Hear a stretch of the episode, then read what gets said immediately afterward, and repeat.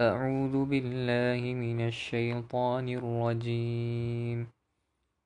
بسم الله الرحمن الرحيم. إذا جاء نصر الله والفتح ورأيت الناس يدخلون في دين الله أفواجا فسبح بحمد ربك واستغفره. إنه كان توابا. بسم الله الرحمن الرحيم. الحمد لله رب العالمين. نحمده ونستعينه ونستغفره ونعوذ بالله من شرور أنفسنا ومن سيئات أعمالنا. من يهده الله فلا مضل له ومن يضلل فلا هادي له. أشهد أن لا إله إلا الله وأشهد أن محمدا عبده ورسوله. اللهم صل على سيدنا محمد وعلى آله وصحبه ومن والاه. Baik, um, setelah beberapa hari kita cuti eh, beberapa hari kita cuti ni, akhirnya kita kembali lagi dengan lima surah terakhir. Baik. Jadi hari ini kita akan menyambung suratul Nasr. Okey, suratul Nasr yang bermaksud pertolongan. Okey. Surah uh, Makkiyah yang diturunkan di Mekah mengandungi tiga ayat kan antara surah pendek juga lah kan. Tiga ayat je. Ha. jadi tafsiran ayat pertama hingga ketiga. Allah mengatakan idza jaa nasrullah. Apabila telah datang. Okey jaa. Maksudnya telah datang. Jaa. Kan dengan kan? Fi'il madhi di situ. Idza jaa nasrullah. Apabila telah datang pertolongan Allah terhadap uh, agamanya yang benar itu dan kian lama kian terbuka mata manusia akan kebenarannya dan kemenangannya. Wal fatah kan? Iaitu telah terbuka negeri Mekah yang selama ini tertutup dan menang Nabi sallallahu alaihi wasallam ketika men, uh, memasuki kota itu bersama 10,000 tentera muslimin. Sehingga penduduknya takluk tidak dapat um, melawan lagi kedaulatan berhala yang selama ini mereka pertahankan dengan sebab masuknya tentera Islam itu dengan sendiri telah runtuh. Berhala-berhala itu telah dipecahi dan dihancurkan. Kaabah yang sekelilingnya telah uh, bersih daripada berhala. Dan yang berkuasa ialah Islam. Okey. Wa ra'aitan nasa okay. uh, yadkhuluna fi din, dinillahi afwaja. Dan engkau melihat uh, manusia masuk ke dalam agama Allah dalam keadaan yang berbondong-bondong kan? Artinya bahawa manusia pun datanglah berduyun-duyun berbondong-bondong dari seluruh penjuru tanah Arab dari berbagai persukuan dan kabilah Okay, mereka datang menghadap Nabi SAW menyatakan diri mereka mulai uh, saat itu mengakui agama Islam mengucapkan bahawa me- memang tidak ada Tuhan melainkan Allah. Muhammad adalah Rasulullah. Dan demikian bertukar keadaan agama yang dahulunya berjalan dengan sempit menghadapi berbagai rintangan dan sikap permusuhan sejak kemenangan menakluk menaklukkan Mekah itu orang datang berbondong menyatakan dia menjadi penganutnya. Okey. Fasabbih bihamdi rabbik. Kalau sudah demikian halnya, maka bertasbihlah. Fasabbih kan bihamdi rabbik. Bertasbih dan memuji. Bertasbihlah dan memuji Tuhanmu.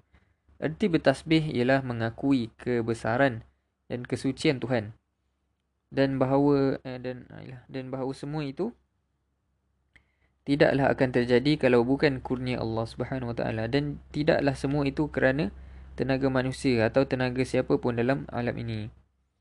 Okey, melainkan semata-mata kurnia Allah Subhanahu Wa Taala. Sebab itu hendaklah iringi ucapan tasbih itu dengan ucapan puji-pujian dan eh, yang tiada putusnya. Bahkan uh, wastaghfiru kan dan mohon ampunlah kepadanya uh, bukan bertasbih saja tapi wastaghfiru. Uh, eh sorry. Wastaghfir. Uh, mohon ampunlah.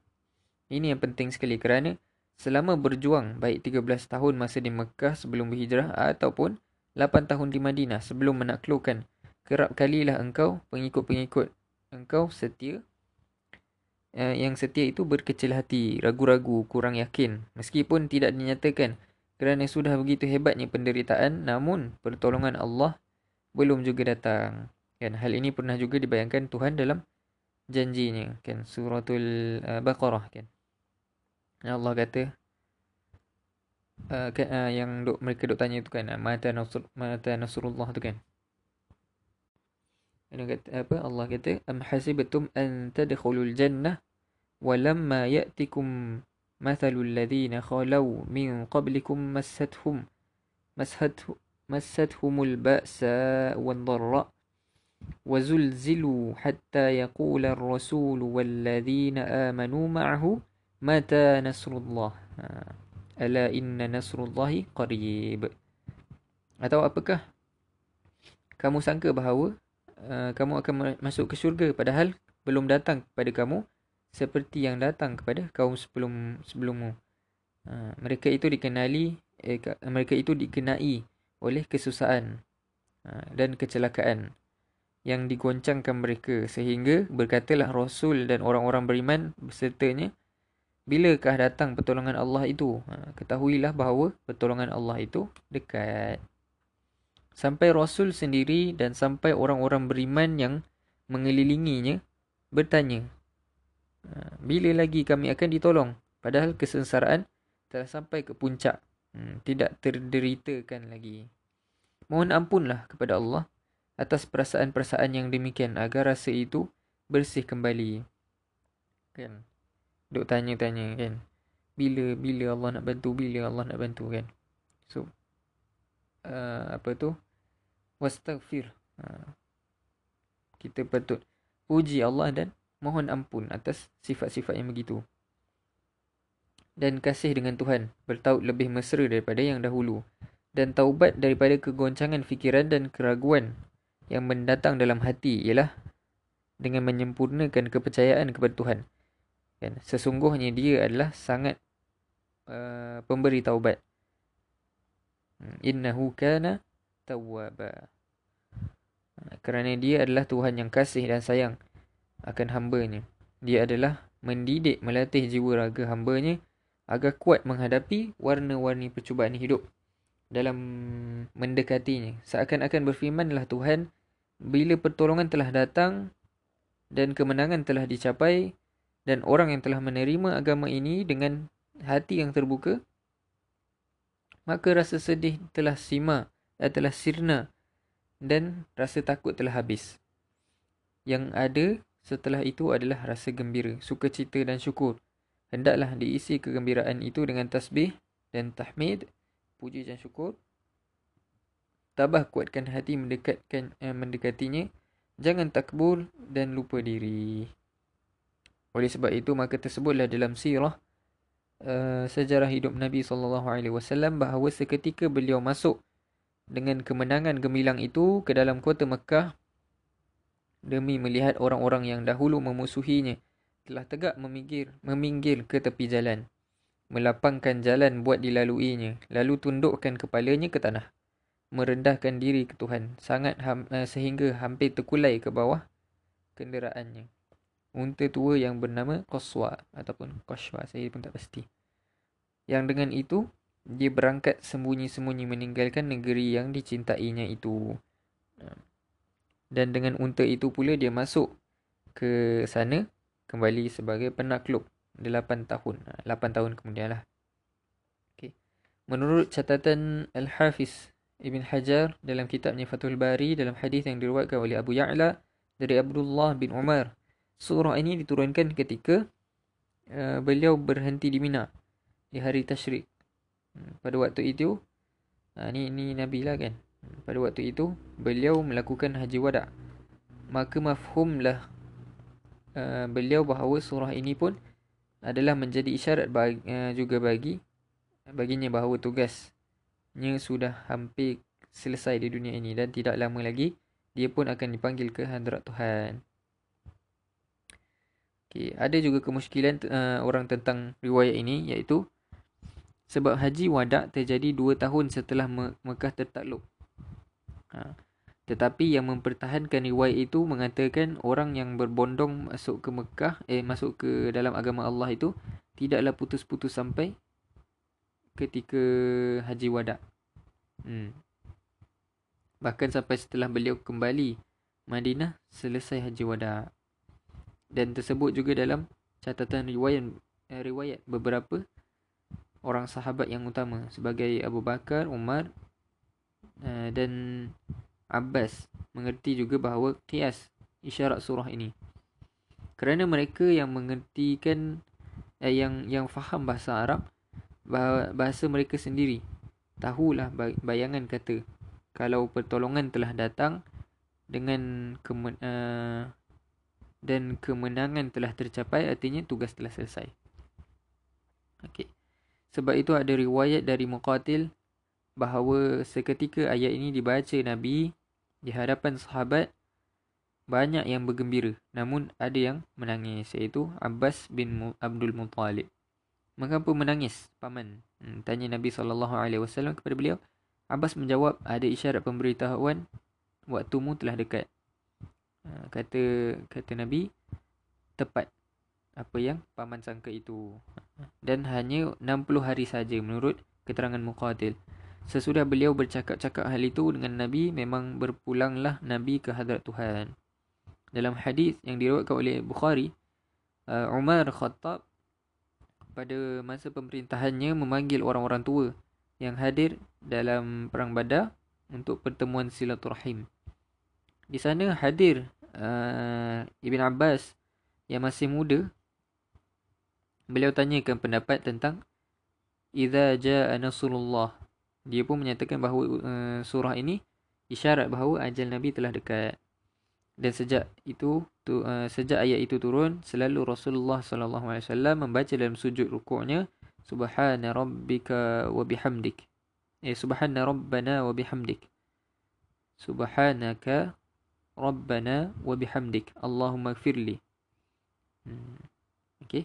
Subhanaka Rabbana wa bihamdik. Allahumma gfirli Amat suci engkau Ya Tuhan kami Dengan Dan dengan pujian-pujian kepada engkau Ya Tuhan uh, Ampunilah kiranya aku ini. Kata Ibn Umar Surah Iza Ja ini Turun di Mina ketika Haji Wadak Haji uh, haji yang terakhir lah kan Haji selamat tinggal. Kemudian itu turunlah ayat Al-yawma akmaltu lakum dinakum. Hmm. Setelah ayat itu turun uh, setelah ayat itu turun 80 hari di belakangnya Rasulullah SAW pun uh, wafat. Sesudah itu turun pula lah ayat Al-Kalalah. Sebentar ya. Okey. Tadi sampai suratul kal apa ayat Kalalah kan. Maka 50 hari uh, sesudah itu turun Rasulullah SAW pun kembali ke hadrat Tuhan. Kemudian turunlah ayat laqad ja'akum rasulun min anfusikum. Ayat apa surah Taubah kan. Maka 30 hari, 35 eh, hari setelah ayat itu turun beliau pun meninggal. Akhir sekali turunlah ayat wattaqu yawman turja'u. Na turja'una fi ilahillah ila ila Allah sorry. Um, maka 21 hari setelah ayat itu turun beliau pun meninggal. Gitulah kan? Okay, jadi sampai situ saja um, tak ada tak ada ke? Hmm. yalah. Um, nanti kita akan sambung ke suratul masad ataupun suratul lahab. Okey? Assalamualaikum. أعوذ بالله من الشيطان الرجيم. بسم الله الرحمن الرحيم. قل هو الله أحد الله الصمد لم يلد ولم يولد ولم يكن له كفوا أحد. بسم الله الرحمن الرحيم. السلام عليكم ورحمة الله وبركاته. الحمد لله رب العالمين نحمده ونستعينه ونستغفره ونعوذ بالله من شرور أنفسنا ومن سيئات أعمالنا من يهده الله فلا مضل له ومن يضلل فلا هادي له أشهد أن لا إله إلا الله وأشهد أن محمدا عبده ورسوله اللهم صل على سيدنا محمد وعلى آله وصحبه ومن والاه Baik. Jadi kita akan uh, kita dah sampai ke penghujung lah rasanya. Saya akan habiskan um, kita punya sesi terabur ni dengan uh, hari ni lah kalau boleh. Nak nak nak siapkan hari ni juga. Okey. Dan saya juga ingin, ingin memohon maaf lah kalau kita dah lama tak buat ni. Sebab banyak sangat banyak sangat uh, kekangan yang menghalang kita untuk meneruskan ni. Saya pun busy dengan uh, hidup seharian saya. Okey Baik, jadi kita sudah sampai ke suratul ikhlas. Surah um, ketiga terakhir. Okey. Dalam susunan Al-Quran lah. Jadi suratul ikhlas dalam um, tafsirul azhar ni dia men- mengertikan al-ikhlas tu dengan maksud tulus. Ha, maksudnya tulus. Okey. Seperti kebanyakan surah dalam juzuk amal ini surah ikhlas juga diturunkan di Mekah.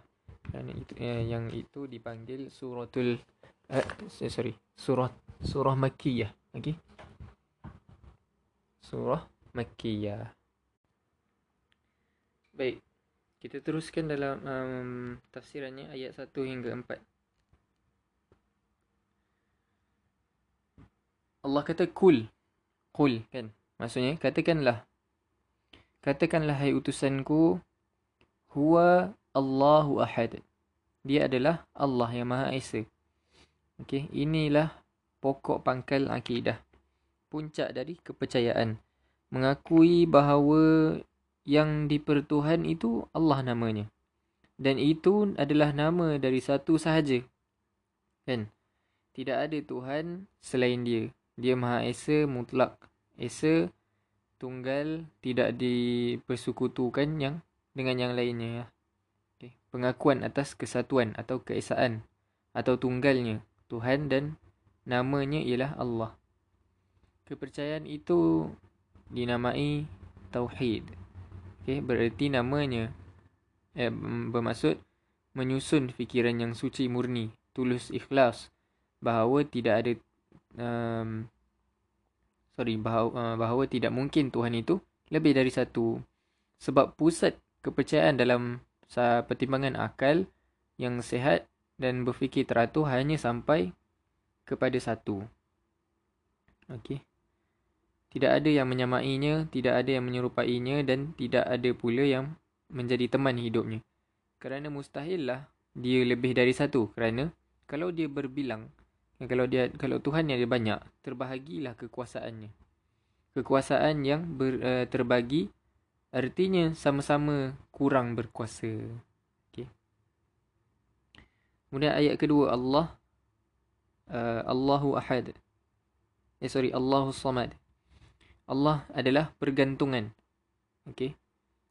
Artinya bahawa segala sesuatu ini adalah yang menciptakan. Sebab itu maka segala sesuatu itu ke, uh, kepadanya lah bergantung atas kehendaknya. Okey kata Abu Hurairah radhiyallahu an maksud as-samad kat sini ialah segala sesuatu memerlukan dan berkehendak kepada Allah berlindung kepadanya. Sedang dia tidaklah uh, berlindung kepada satu jua pun. Husain bin Fadal mengertikan dia berbuat apa yang dia mahu dan menetapkan apa yang dia kehendaki. Muqatil mengertikan yang maha sempurna yang tiada cacatnya. Okey.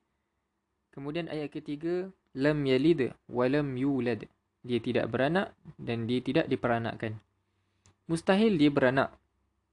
Yang memerlukan anak hanyalah makhluk. Kan? Makhluk bernyawa yang menghendaki keturunan yang akan melanjutkan hidupnya. Seorang yang hidup di dunia ini merasa cemas kalau dia tidak dap- uh, mendapat anak keturunan kerana dengan keturunan itu bererti hidupnya akan bersambung. Orang yang tidak beranak kalau mati selesailah sejarahnya hingga itu. Tetapi seorang yang hidup lalu beranak dan bersambung lagi dengan cucu, besarlah hatinya kerana meskipun dia mesti mati, dia merasa ada yang menyambung hidupnya. Ha. Oleh sebab itu, maka Allah Subhanahu Wa Taala mustahil memerlukan anak sebab Allah terus hidup. Kan? Hmm, tidak pernah mati. Dahulunya tidak uh, tidak berpermulaan dan akhirnya tidak berkesudahan. Dia hidup terus dan kekal terus sehingga tidak memerlukan anak yang akan melanjutkan atau menyambungnya. Ha. Sebagai seorang raja yang meninggal putera uh, mahkota. Sorry. Dan dia, Allah itu tidak pula diperanakkan. Tegasnya, dia, uh, tidaklah dia berbapa. Ha, begitu. Kerana kalau dia berbapa, teranglah bahawa si anak kemudian lahir ke dunia dari ayahnya.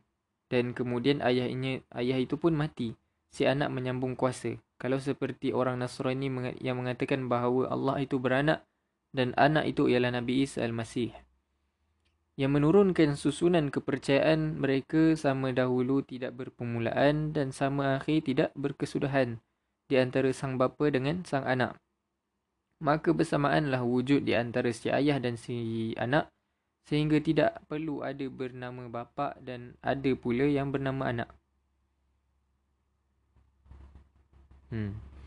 Dan kalau anak itu ber, uh, kemudian baru lahir, nyatalah itu satu kekuasaan atau ketuhanan yang tidak perlu. Kalau diakui bahawa si bapa akan uh, kekal dan tidak mati-mati, sedang si anak tiba kemudian. Hmm. Kemudian ayat keempat. Dan tidak ada baginya yang setara seorang jua pun.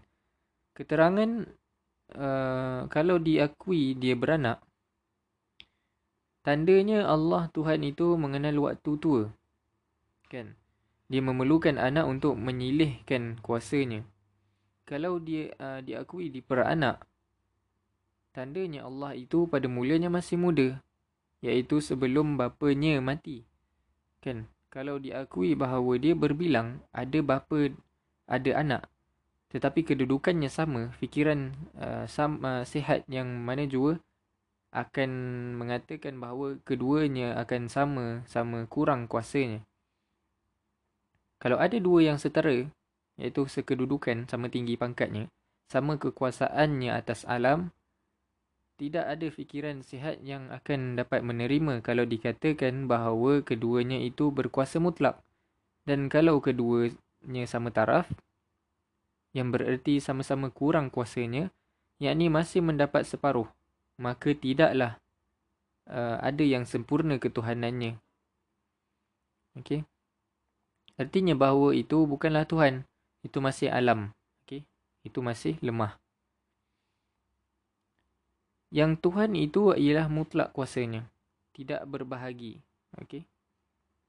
Tidak ada seorang separuh. Ha, macam itulah. Tiada tandingan, tiada bandingan, tiada tiada gandingan. Dan tidak pula ada Tuhan yang nganggur. Hmm, yang katanya belum bertugas kan. Gitulah. Itulah yang diterima oleh perasaan orang yang bersih. Yang tulus. Yang dikatakan ikhlas tu. Okay. Itulah yang dirasai oleh uh, akal yang cerdas. Kalau tidak demikian, kacaulah dia dan tidak bersih lagi itu sebabnya muka surah uh, muka surat ini dinam uh, sorry. Itulah sebabnya uh, surat surah lah surah ini dinamakan suratul ikhlas. Artinya sesuai dengan jiwa murni manusia dengan logik dan uh, dengan berfikir teratur.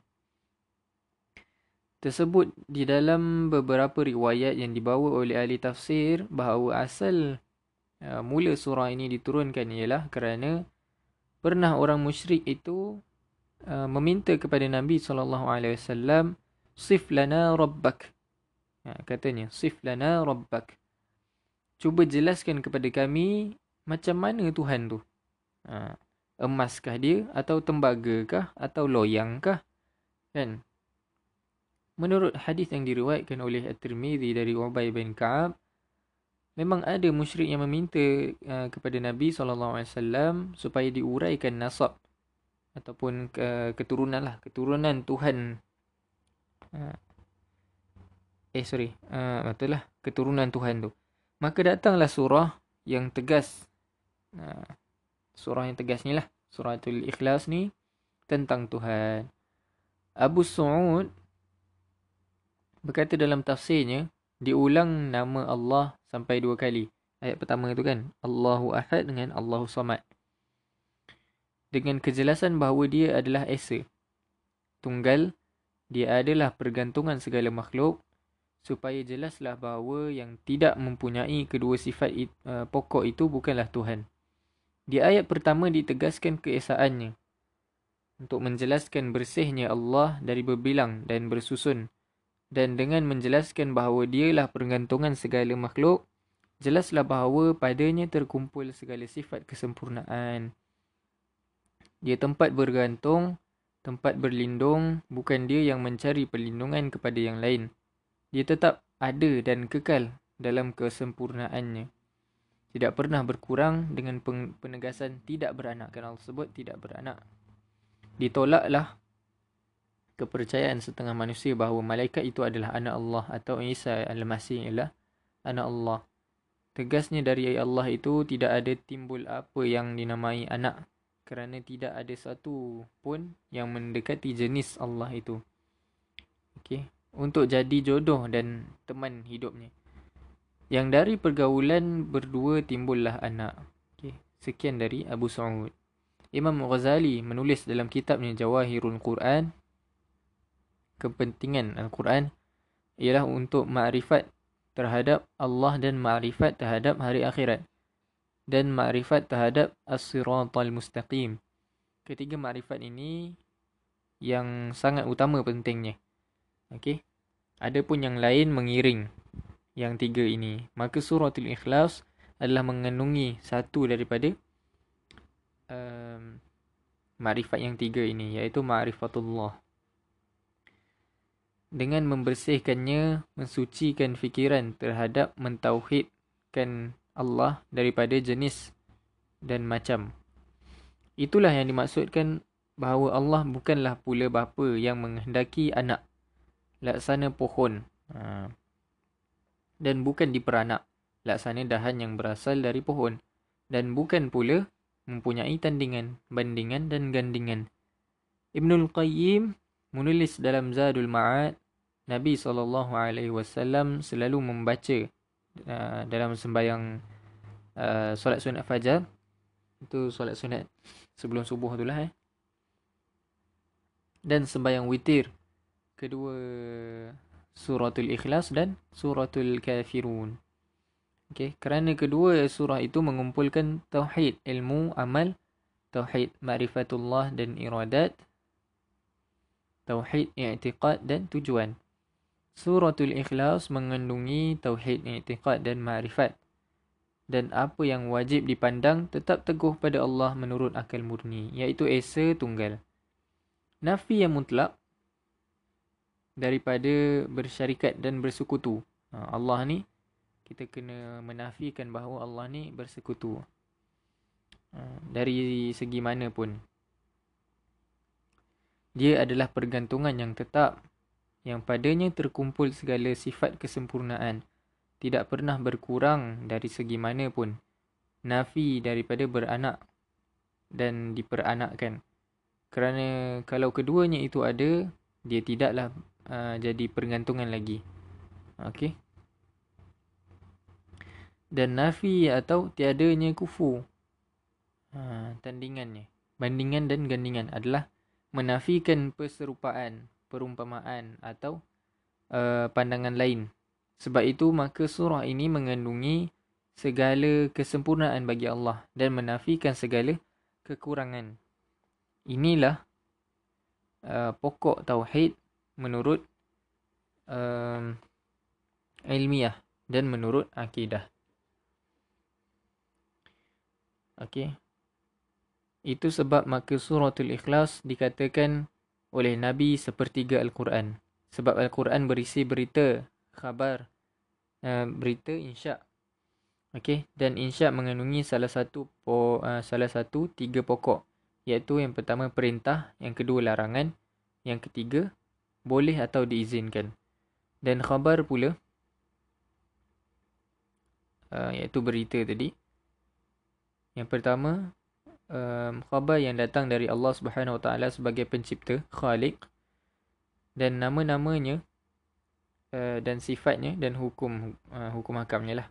Khabar dari makhluk maka diikhlaskan uh, oleh makhluk dalam suratul ikhlas. Tentang nama-namanya dan sifat-sifatnya sehingga jadilah isinya itu mengandungi sepertiga al-Quran dan dibersihkannya pula barang siapa yang membaca dengan iman daripada mempersekutukan Allah dengan uh, secara ilmiah sebagaimana suratul kafirun telah membersihkan dari syirik uh, secara amali yang timbul dari kehendak dan kesengajaan. Kata Ibnul Qayyim lagi menegakkan akidah ialah dengan ilmu persediaan ilmu hendaklah sebelum beramal sebab ilmu adalah imam imam sorry penunjuk jalan dan hakim yang memberikan keputusan di mana tempatnya dan telah men, uh, sampai di mana. Maka qul huwallahu ahad adalah punca ilmu tentang akidah. Itu sebab Nabi SAW mengatakan sepertiga Al-Quran dan hadis-hadis yang mengatakan demikian boleh dikatakan uh, mencapai darjat mutawatir. Mutawatir ni dia punya sanad tu lah. Sanad sanad, sanad hadis tu ramai. Melebihi um, seingat saya 10 hmm, ramai. 10 uh, perawi lah. Okay. sama nilainya dengan seperempat Al-Quran dalam sebuah hadis At-Tirmizi yang diriwayatkan oleh uh, Ibn Abbas dijelaskan idza zulzilatil ard. Uh, sama nilainya dengan separuh al-Quran. Qul huwallahu ahad sama dengan sepertiga al-Quran. Qul ya al, al uh, qul ya ayyuhal kafirun sama nilai dengan seperempat al-Quran. al-Hakim meriwayatkan had, uh, hadis ini juga dalam Mustadrak. Hmm. dan beliau berkata bahawa sanad ini sahih Allah Taala alam Maka tersebutlah dalam sebuah hadis yang diriwayatkan oleh Bukhari dari Aisyah. Moga-moga Allah meridainya bahawa Nabi SAW berkata pada satu waktu telah mengirim si uh, Syriah. Sorry. Syriah ni petroli lah. Okay. Ke satu tempat.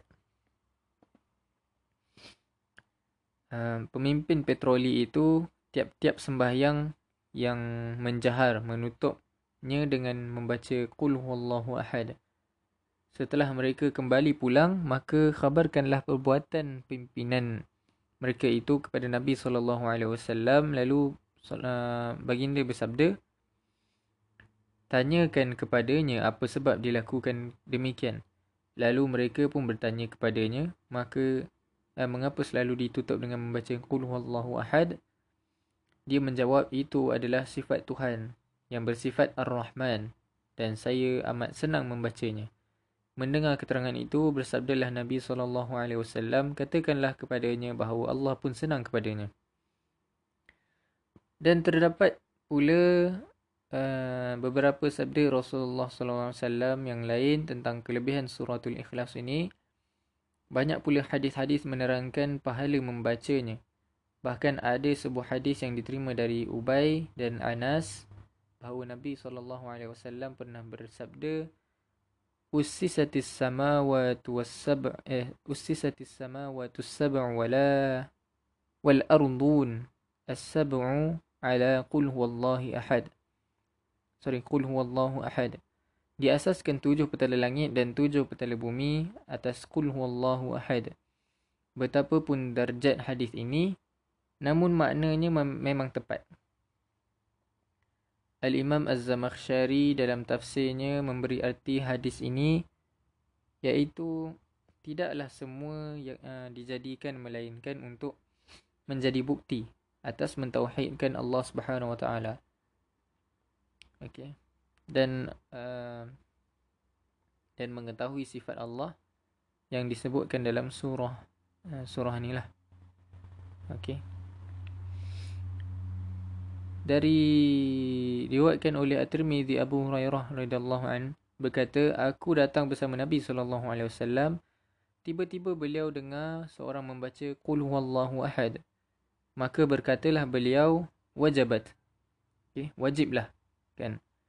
Lalu aku bertanya, uh, wajib apa ya Rasulullah? Beliau menjawab, wajib orang itu masuk ke syurga.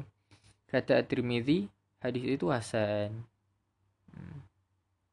Okey. Jadi sampai sini saja untuk suratul ikhlas. Kita akan menyambung lagi selepas ini dengan suratul falaq. Okey. Assalamualaikum. أعوذ بالله من الشيطان الرجيم بسم الله الرحمن الرحيم قل أعوذ برب الناس ملك الناس إله الناس من شر الوسواس الخناس الذي يوسوس في صدور الناس من الجنة والناس. بسم الله الرحمن الرحيم. السلام عليكم ورحمة الله وبركاته. Jadi kita menyambung lagi um, sesi tarabu kita dengan episod yang terakhir iaitu Suratun Nas. Okey.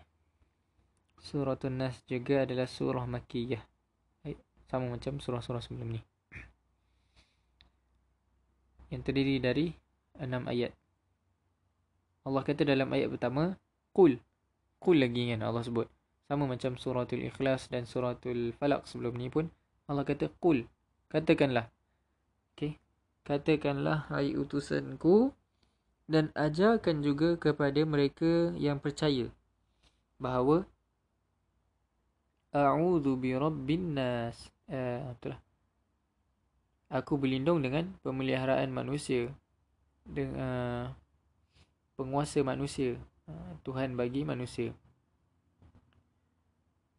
Di dalam surah yang terakhir dalam susunan al-Quran ini disebutkan ajaran bagaimana caranya manusia berlindung kepada Allah dari sesama manusia saya sendiri dan saudara yang membaca karangan ini adalah manusia.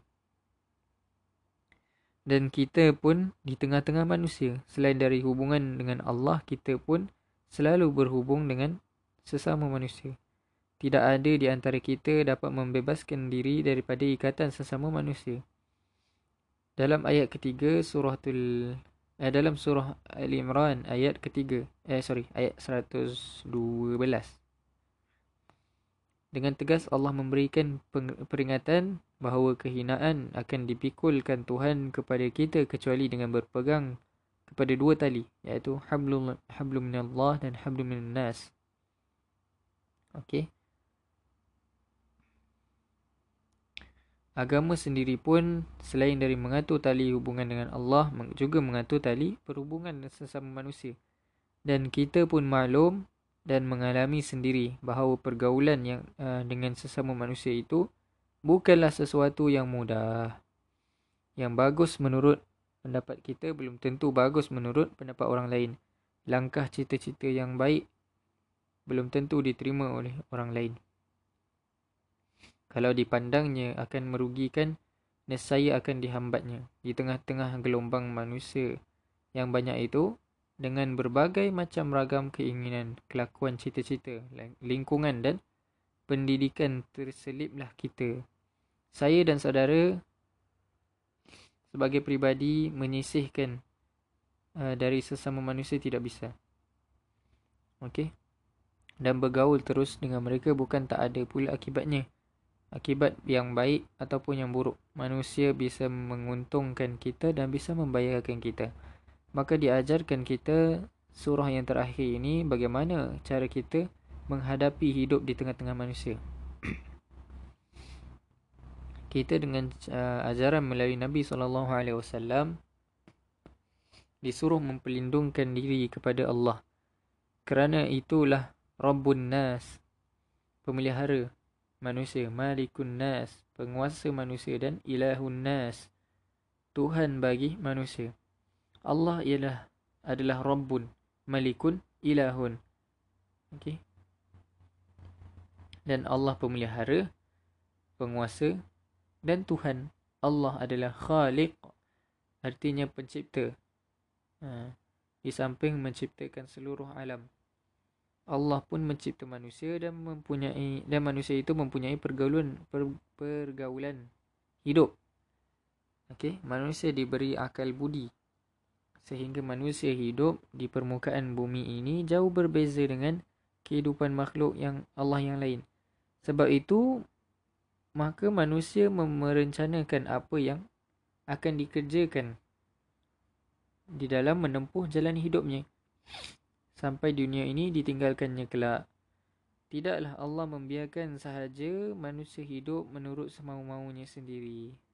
Kan Allah kata ayahsabul insanu ayyat ayyutraku sudda. Sorry, ayahsabul insanu ayyutraka sudan. Apakah menyangka manusia itu bahawa ia akan dibiarkan sahaja hidup terlunta-lunta? Kan? Tuhan adalah Rabbun Nas, pemelihara manusia.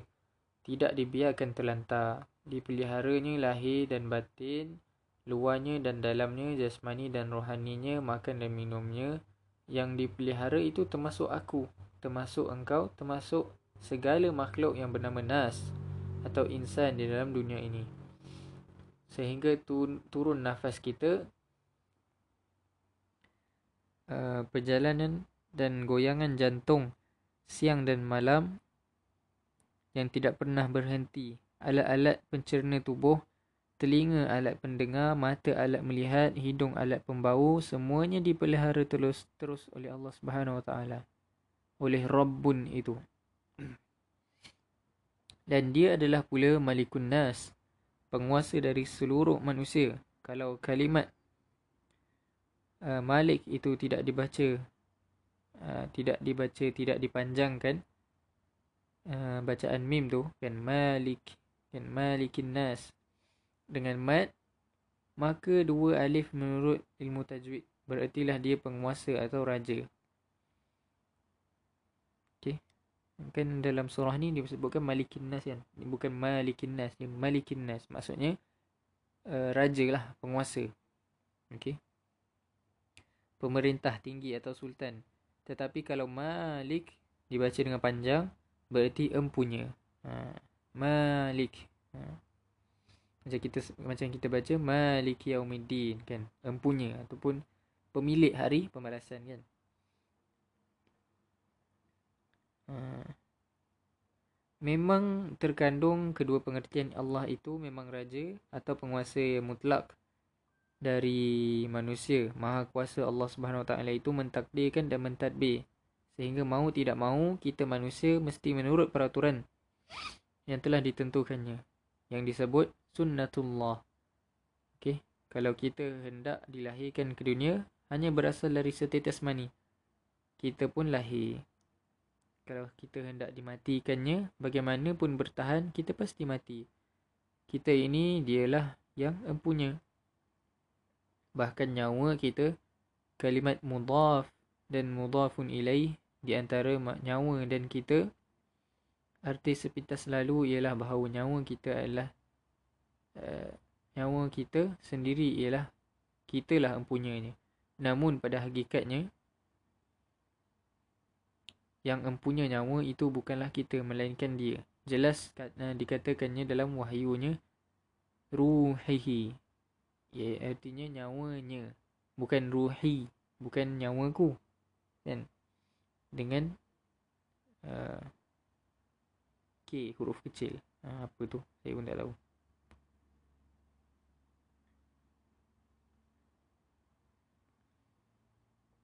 Kalau sudah jelas bahawa uh, nyawa kita sendiri bukan kita manusia yang empunya, apatah lagi kita apatah lagi yang kita kuasai dan kita punyai dalam diri kita ini tidak ada. Kan? Memang tak ada. Maka tidaklah ada artinya mengakui Allah sebagai Rabbun atau pemeliharanya kalau tidak mengakui yang selanjutnya. Iaitu Allah itu sebagai Malikun. Sorry, Malikun. Kan? Penguasa atas kita semua. Raja atas uh, kita manusia yang memiliki atas diri seluruh manusia termasuk engkau dan aku. Oleh sebab hanya dia pemelihara dan hanya penguasa maka hanya dia pula lah yang ilah. Hanya dia yang saja yang uh, wajar untuk disembah dan dipuja. Kepadanya lah kembali segala persembahan dan segala pemujaan.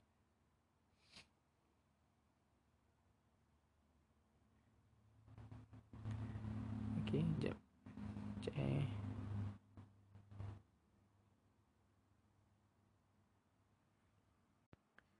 kita perlindungkan diri kepada Allah, pemelihara penguasa dan Tuhan dari sar, uh, sekalian alam. Pada surah yang lalu, suratul Falaq, kita memperlindungkan diri kepada Allah sebagai pemelihara dari pergantian malam kepada siang. Kan waktu subuh tu kan. Dari kejahatan segala apa pun yang dijadikan kita melindungi diri kepadanya dengan uh, dalam keadaan sebagai pemelihara dari kegelapan malam dan kita juga melindungkan diri dari mantra yang ditujukan uh, tukang sihir ataupun dari bujuk rayu perempuan sebagai yang ditafsirkan oleh Abu Muslim dan dari hasad dengkinya orang yang dengki namun pada surah penutup ini surah ke-14 kita berlindung kepada Allah dari macam hmm, bahaya yang timbul dari sesama manusia. Apakah bahaya itu? Iaitu dari kejahatan kejahatan ber, uh, bisikan-bisikan dari si pengintai peluang. Iaitu ialah orang yang selalu mengintai kalau ada peluang yang selalu menunggu. Moga-moga kita terlengah. Maka saat kita terlengah itu peluang yang baik baginya untuk membisik-bisikkan sesuatu. Mem- yang membisik-bisikkan di dalam dada manusia. Dia berbisik-bisik bukan secara terang-terang. Dia masuk ke dalam man- dada manusia secara halus. Dia menumpang di dalam aliran darah. Dan darah berpusat ke jantung. Dan jantung terletak dalam dada maka dengan tidak didasari bisikan yang dimasukkan ke dalam jantung yang baik yang di balik benteng dada itu dengan tidak didasari eh, dengan tidak disedari terpengaruh oleh bisik itu sedianya kita akan maju namun kerana mendengar bisikan dalam dada itu kita pun mundur. Tadinya hati kita telah bulat. Hendak berijtihad fi sabilillah. Hendak berjihad kan? Namun kerana bisikan yang menembus hati itu kita tidak jadi berjihad. Kita menjadi ragu akan maju ke muka. Bisikan dalam hati menghasilkan ragu-ragu itu sangatlah menurunkan mutu kita sebagai manusia dan perasaan ini dibisikkan oleh sesuatu yang di dalam dada itu telah diberi nama ayat ini iaitu was-was. Okay. Dan dia pun telah menjadi bahasa Indonesia kita. And ini kata kata hamka lah kan. Was-was. Siapa yang memasukkan was-was ini dalam dada kita. Ditegaskan dalam ayat terakhir.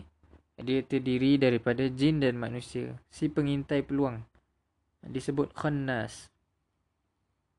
Ada yang halus, ada yang uh, secara halus tu yang disebutkan adalah jin lah kan dan yang secara kasar itu adalah dari manusia.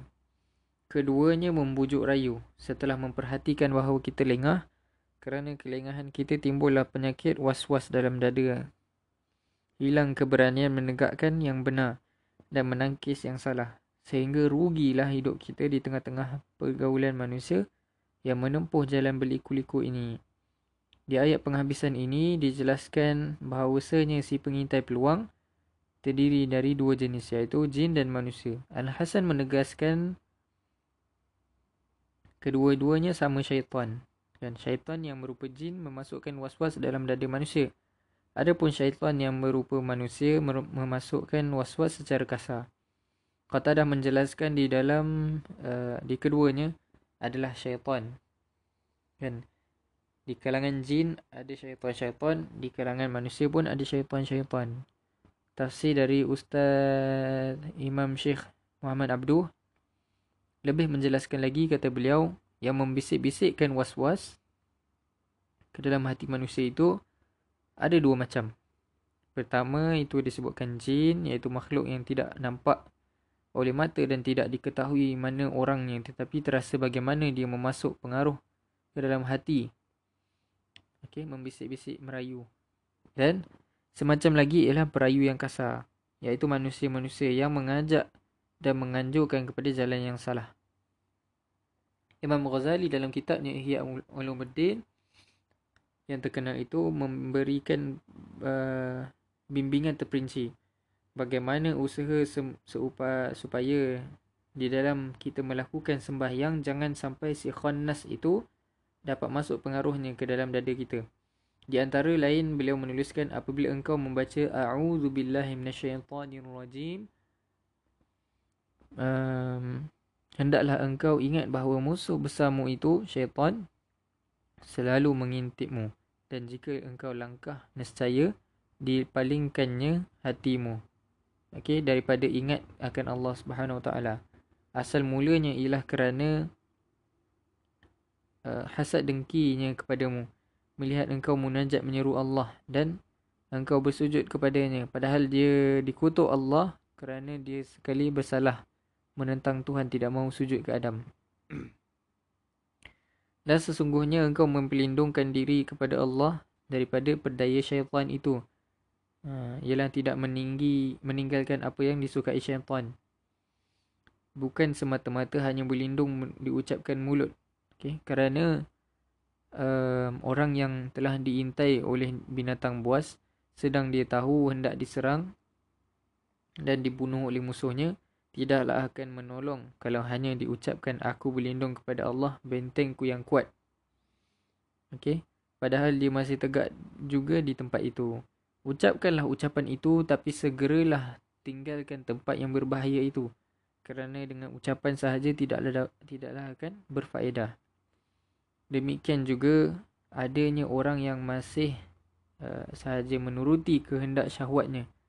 Okey, padahal menurut syah- syahwat itulah yang sangat disukai oleh syaitan. Yang dimurkai oleh Tuhan. Tidaklah akan menolongnya kalau hanya ucapan, kalau hanya bacaan. Tetapi hendaklah di samping berucap dan membaca, ambil cepat tindakan meninggalkan lapangan syaitan itu dan masuk ke dalam benteng yang tidak sedikit pun dapat dimasuki oleh musuh. Benteng yang kukuh. Itulah yang pernah dijelaskan oleh Tuhan Azza wa Jalla dalam eh, dengan perantaraan lidah Nabi-Nya sallallahu alaihi wasallam bahawa Tuhan berfirman kepada beliau ini adalah hadis qudsi lah kan la ilaha illallah hisni faman dakhala hisni amina min adabi la ilaha illallah tidak tidak ada tuhan melainkan Allah adalah bentengku barang siapa yang masuk melindungkan diri ke dalam bentengku selamatlah dia daripada azabku okey orang yang terpelihara dalam benteng itu ialah orang-orang yang benar dalam dan tidak ada makbudnya. Hmm. Tidak ada yang disembah selain Allah. Adapun orang yang mengambil hawa nafsunya menjadi Tuhannya, maka dia itu adalah di tempat permedanan permedanan syaitan. Bukan berlindung di benteng Tuhan. Sekian Al-Ghazali. Maka banyaklah keterangan dari Rasulullah sallallahu alaihi wasallam sendiri tentang bagaimana pentingnya surah kedua surah ini yang selalu disebutkan muawwidhatain dua surah uh, perlindungan untuk dijadikan bacaan pengukuh iman penguat jiwa penangkis bahaya. Maka tersebutlah di dalam sebuah hadis yang sahih diriwayatkan oleh Bukhari yang uh, beliau terima dari uh, dengan dengan sanadnya daripada ibu orang yang berim, beriman Siti Aisyah moga-moga Allah uh, redha kepadanya bahawasanya junjungan kita Nabi Muhammad sallallahu alaihi wasallam apabila hendak masuk ke dalam tempat tidurnya setiap malam dikumpulkan kedua telapak tangannya. Kemudian itu dibacanya mula-mula qul huwallahu ahad. Sesudah itu qul a'udzu birabbil falaq. Sesudah itu qul a'udzu birabbin nas. Yang ditampungkannya sambil membaca itu kedua telapak tangan itu. Setelah selesai maka dibarutkanlah kedua telapak tangan itu pada bahagian-bahagian yang dapat dicapai oleh telapak tangannya itu. Dengan dimulai dari kepala dan mukanya terus ke seluruh badannya sampai ke bawah. Diperbuatnya demikian sampai tiga kali. Selain dari Bukhari, hadis ini pun diriwayatkan oleh Ashabus Sunan. Dan seketika penulis tafsir ini masih kecil lagi. Cara pelaksanaan hadis ini telah dijadikan eh, diajarkan kepadaku oleh ayahku dan guruku.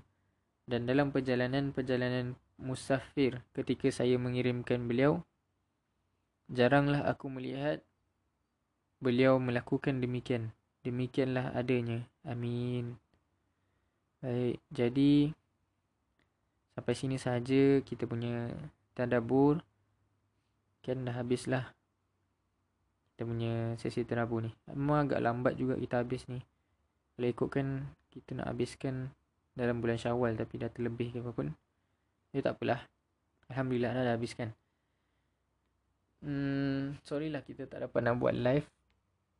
Jadi kita Sebab ada beberapa kekangan. Okay. hmm.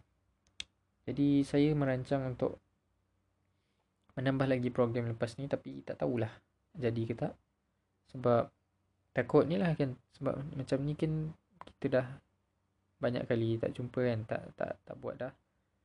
Tak tahulah kalau ada peluang lagi insyaallah kita akan sebab kita planning tu dah ada tapi tak tahu nak buat ke tak.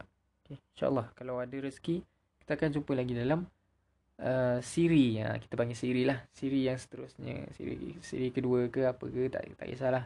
Insyaallah Assalamualaikum warahmatullahi wabarakatuh. Kita akhiri um, sesi kita pada kali ini dengan tasbih kafarah dan suratul as.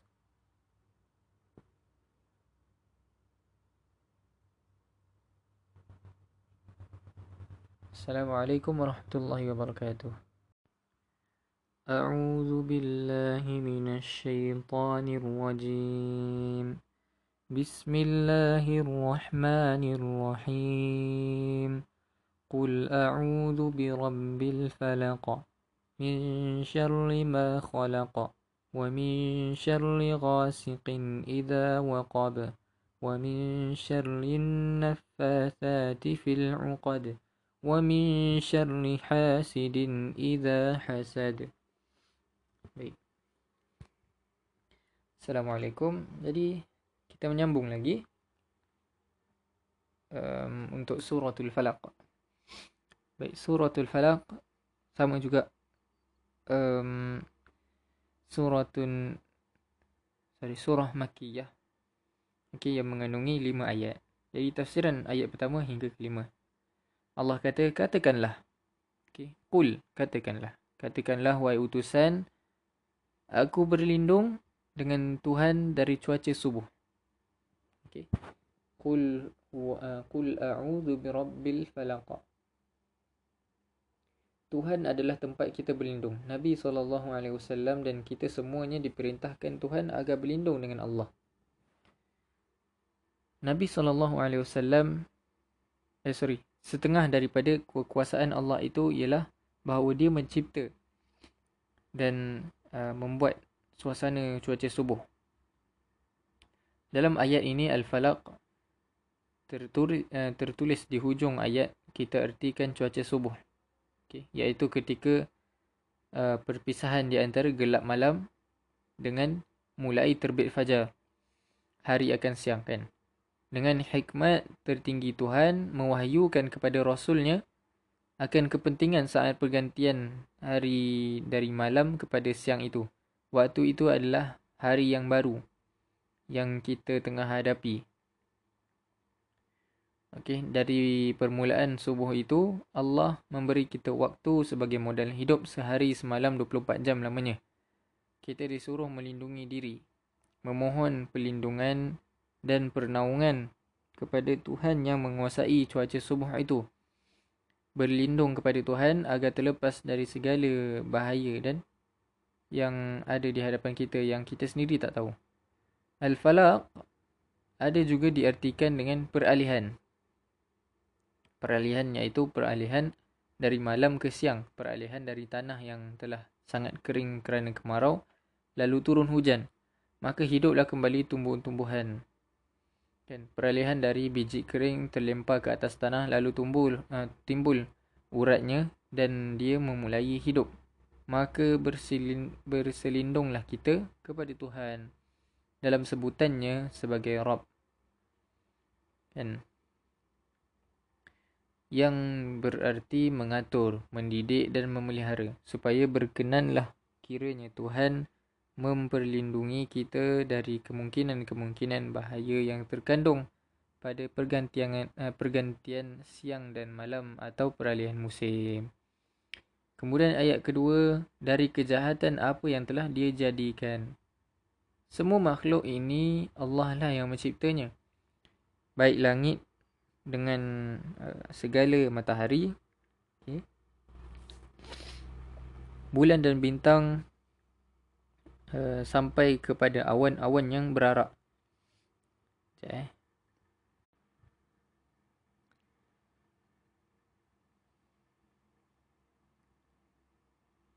atau bumi dengan segala isinya uh, isi penghuninya lautan dan daratnya bukit dan lurahnya semua adalah ciptaan Tuhan. Sedang kita manusia ini hanyalah satu makhluk kecil saja yang terselat di dalamnya. Dan segala yang telah dijadikan Allah itu bisa saja membahayakan bagi manusia meskipun sepintas lalu kelihatan tidak ada apa-apa. Hujan yang lebat bisa menjadi banjir dan kita ditimpa celaka. Kejahatan banjir hanyut dan tenggelam. Panas yang terik bisa menjelma menjadi kebakaran besar dan kita bisa saja turut hangus terbakar. Okey. Gunung yang tinggi yang sempintas lalu menjadi perhiasan alam keliling dan penangkis angin dan ribut. Bisa runtuh dan menggelongsor. Kita pun mati terhimpit di dalam timbunan tanah. Lautan yang luas dapat kita layari tetapi kapal yang kita uh, tumpang bisa saja dihantam badai, tiang tanah, eh, tiang patah atau tersandung pada gunung salju. Kapal pun tenggelam, kita pun mati. Naik kapal udara, alat perhubungan yang paling cepat di zaman moden ini, bisa saja awan sangat tebal sehingga tidak dapat uh, tembus oleh penglihatan.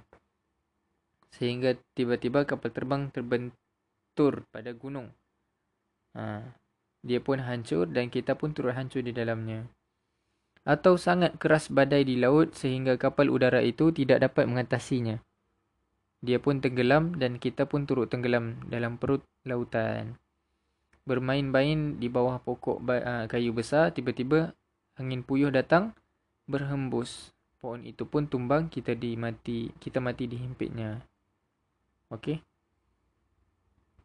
maka semua yang dijadikan Allah itu mungkin saja ada bahayanya. Kan? Yang kita tidak sangka. Okay. Banyaklah. Banyak kemungkinan yang dituliskan kat sini. Okay. Sebab itu makalah, uh, maka dapatlah kita uh, dikatakan bahawa di mana-mana ada bahaya. Kita tidak boleh lupa hal ini. Tuhan Allah Subhanahu Wa Taala sebagai pencipta seluruh alam Maha Kuasa pula menyelipkan bahaya pada barang-barang yang atau sesuatu yang kita pandang remeh. Oleh sebab itu di dalam ayat ini kita disuruh memperlindungkan diri kepada Tuhan dalam namanya sebagai Rabb. Okey. penjaga, pemelihara, pendidik dan pengasuh agar diselamatkan kiranya kita daripada segala bahaya yang mungkin ada saja di seluruh alam yang Tuhan ciptakan. Kemudian ayat tiganya dari dan dari kejahatan malam apabila dia telah kelam. Apabila matahari telah terbenam dan malam telah datang menggantikan siang, bertambah lama bertambah tersuruklah matahari itu ke sebalik bumi dan bertambah kelamlah malam. Kelamnya malam merubah sama sekali suasana. Di rimba-rimba beluka yang lebat, di padang-padang dan gurun pasir, timbullah kesepian dan keseraman yang mencengkam. Maka dalam malam hari itu, berbagai ragamlah bahayanya yang dapat terjadi. Bintang-bintang bisa seperti... Uh, sorry, sorry. Binatang-binatang berbisa seperti ular dan kala jengking dan lipan keluarlah kentayangan di malam hari. Kita tidur dengan enak. Siapa yang memelihara kita dari bahaya tengah kita tidur itu kalau bukan Tuhan. Dan pem, dan orang pemaling pun keluar da, dalam malam hari. Sedang orang enak tidur kadang-kadang demikian enaknya tidur sehingga segala barang-barang berharga yang ada dalam rumah diangkat dan diangkut pencuri kita sama sekali tidak tahu setelah bangun pagi baru kita tercongkong tercongong melihat barang-barang yang penting milik-milik kita yang berharga telah licin tandas di bawah maling kan ha. dalam kehidupan moden dalam kota-kota besar lebih dahsyat lagi bahayanya malam okay. sebab itu kita di uh, di segala zaman disuruhlah kita berlindung kepada Allah sebagai Rabb dari bahaya kejahatan malam apabila dia telah kelam. Kemudian ayat empatnya. Dan dari kejahatan wanita-wanita peniup pada buhul-buhul. Yang dimaksudkan di sini ialah bahaya dan kejahatan mantra-mantra sang dukun. Okey. Segala macam mantra atau sihir yang digunakan untuk mencelakakan orang lain. Ada satu perbuatan yang disebut tujuh Okey, tuju. Dalam pemakaian kata seperti umum, kata tuju bererti titik akhir yang dituju dalam perjalanan. Yang boleh dikatakan juga dalam bahasa Arab maksud. Ha, maksud. Apa yang dituju dengan apa yang dimaksudkan adalah sama. Tetapi dalam ilmu sihir, mantra dukun-dukun, tuju itu mempunyai arti lain. Iaitu menunjukkan ingatan okay, fikiran dan segala kekuatan kepada orang tertentu. Menujukan kekuatan batin terhadap orang itu dengan maksud jahat kepadanya. Sehingga walaupun berjarak yang jauh sekali akan berbekas juga pada diri orang itu. Dengan adanya ayat ini, nyatalah bahawa Al-Quran mengakui adanya hal yang demikian. Jiwa manusia mempunyai kekuatan batin tersendiri di luar dari kekuatan jasmaninya. Kekuatan yang demikian bisa saja digunakan untuk maksud yang buruk. Okey. Di dalam bahasa Minangkabau kata tuju itu uh, terdapat sebahagian sebagai uh, bahagian dari sihir. Ada tuju gelang-gelang iaitu dengan membulatkan ingatan jahat kepada orang yang dituju. Orang yang dituju dapat saja sakit perut. Ha, gelang-gelang atau cacing dalam perut orang itu bisa membangkitkan penyakit yang membawa sengsara bahkan membawa maut bagi uh, yang dituju gelang-gelang si raya besar atau gelang-gelang si ma'uwe hmm. selain dari itu ada tuju yang bernama gayung ada yang bernama tinggam ada yang bernama gasing dalam bahasa Jawa Begitu pula rupanya dimaksudkan dengan kata-kata nuju wong yang erti harfiahnya menuju orang. Okey, maksudnya ialah menyihir orang. Dalam suratul falaq ini kita berlindung, berlindung daripada kejahatan wanita-wanita peniup pada buhul-buhul. Kerana di zaman dulu tukang mantra yang memantrakan dan meniup-niup uh, itu kebanyakannya adalah perempuan. Di Eropah juga tukang-tukang sihir yang dibenci itu diperlambangi dengan perempuan. Perempuan tua kan. Hmm. Yang telah ompong giginya dan mukanya seram menakutkan. Di hadapan terjerang sebuah periuk yang selalu dihidupkan api di bawahnya dan isinya macam-macam ramuan. Ni macam kita tengok uh, nenek-nenek uh, kan kita sebut nenek-nenek apa tu nenek tukang sihir macam dalam cerita Cinderella, Snow White semua tu kan. Cinderella ada ke? Tak ada kot dalam Snow White. Saya pun tak tahu. Yang duk bagi apple tu kan. Ah, lepas tu meninggal anak buah tu. Hmm, di antara ramuan itu ialah anak kecil hasil pezinau. Oh, ini makin mendalam eh perbahasan dekat sini. perbahasan tentang tuju ini.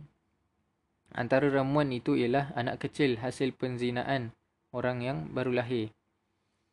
Uh, maka dalam ayat ini disebutkan bahawa perempuan tukang sihir itu meniup atau menghembus-hembus bahan ramuan yang dia bungkus. Dan bungkusan itu mereka ikat dengan tali yang dibuhulkan. Isinya ialah barang-barang yang kotor atau barang yang mengandungi arti untuk tuju tadi.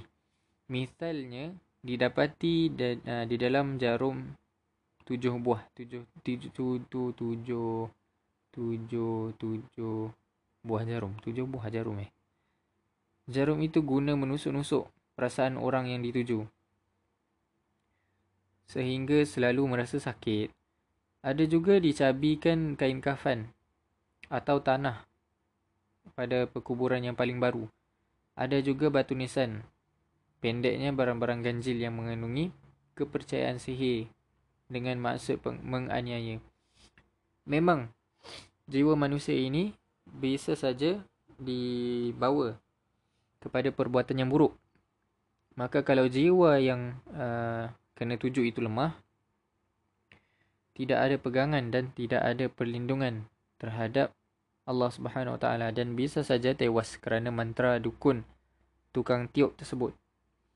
Maka dalam ayat ini seorang yang telah kokoh kepercayaannya kepada Allah Subhanahu Wa Taala merasa yakin bahawa tujuh tukang sihir atau dukun jahat itu tidaklah akan mempan terhadap dirinya.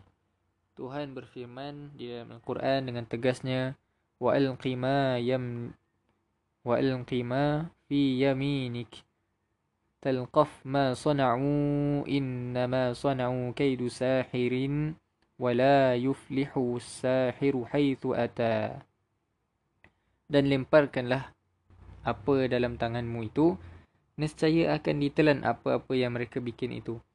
Kerana sesungguhnya apa yang mereka bikin itu hanyalah tipu daya sihir dan tidaklah akan menang tukang sihir itu biarpun mereka uh, biarpun dari mana mereka datang.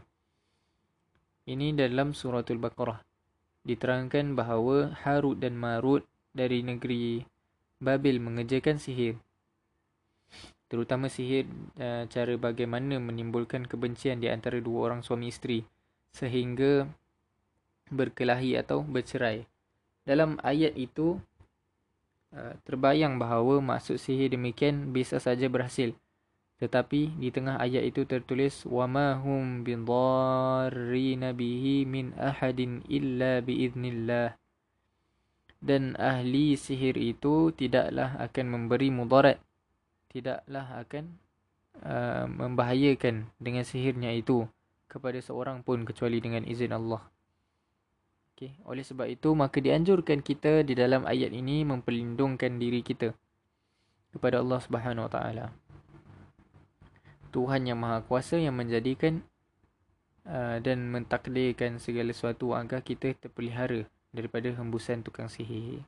Kemudian dalam ayat kelimanya, dan dari kejahatan orang yang dengki apabila dia melakukan kedengkian.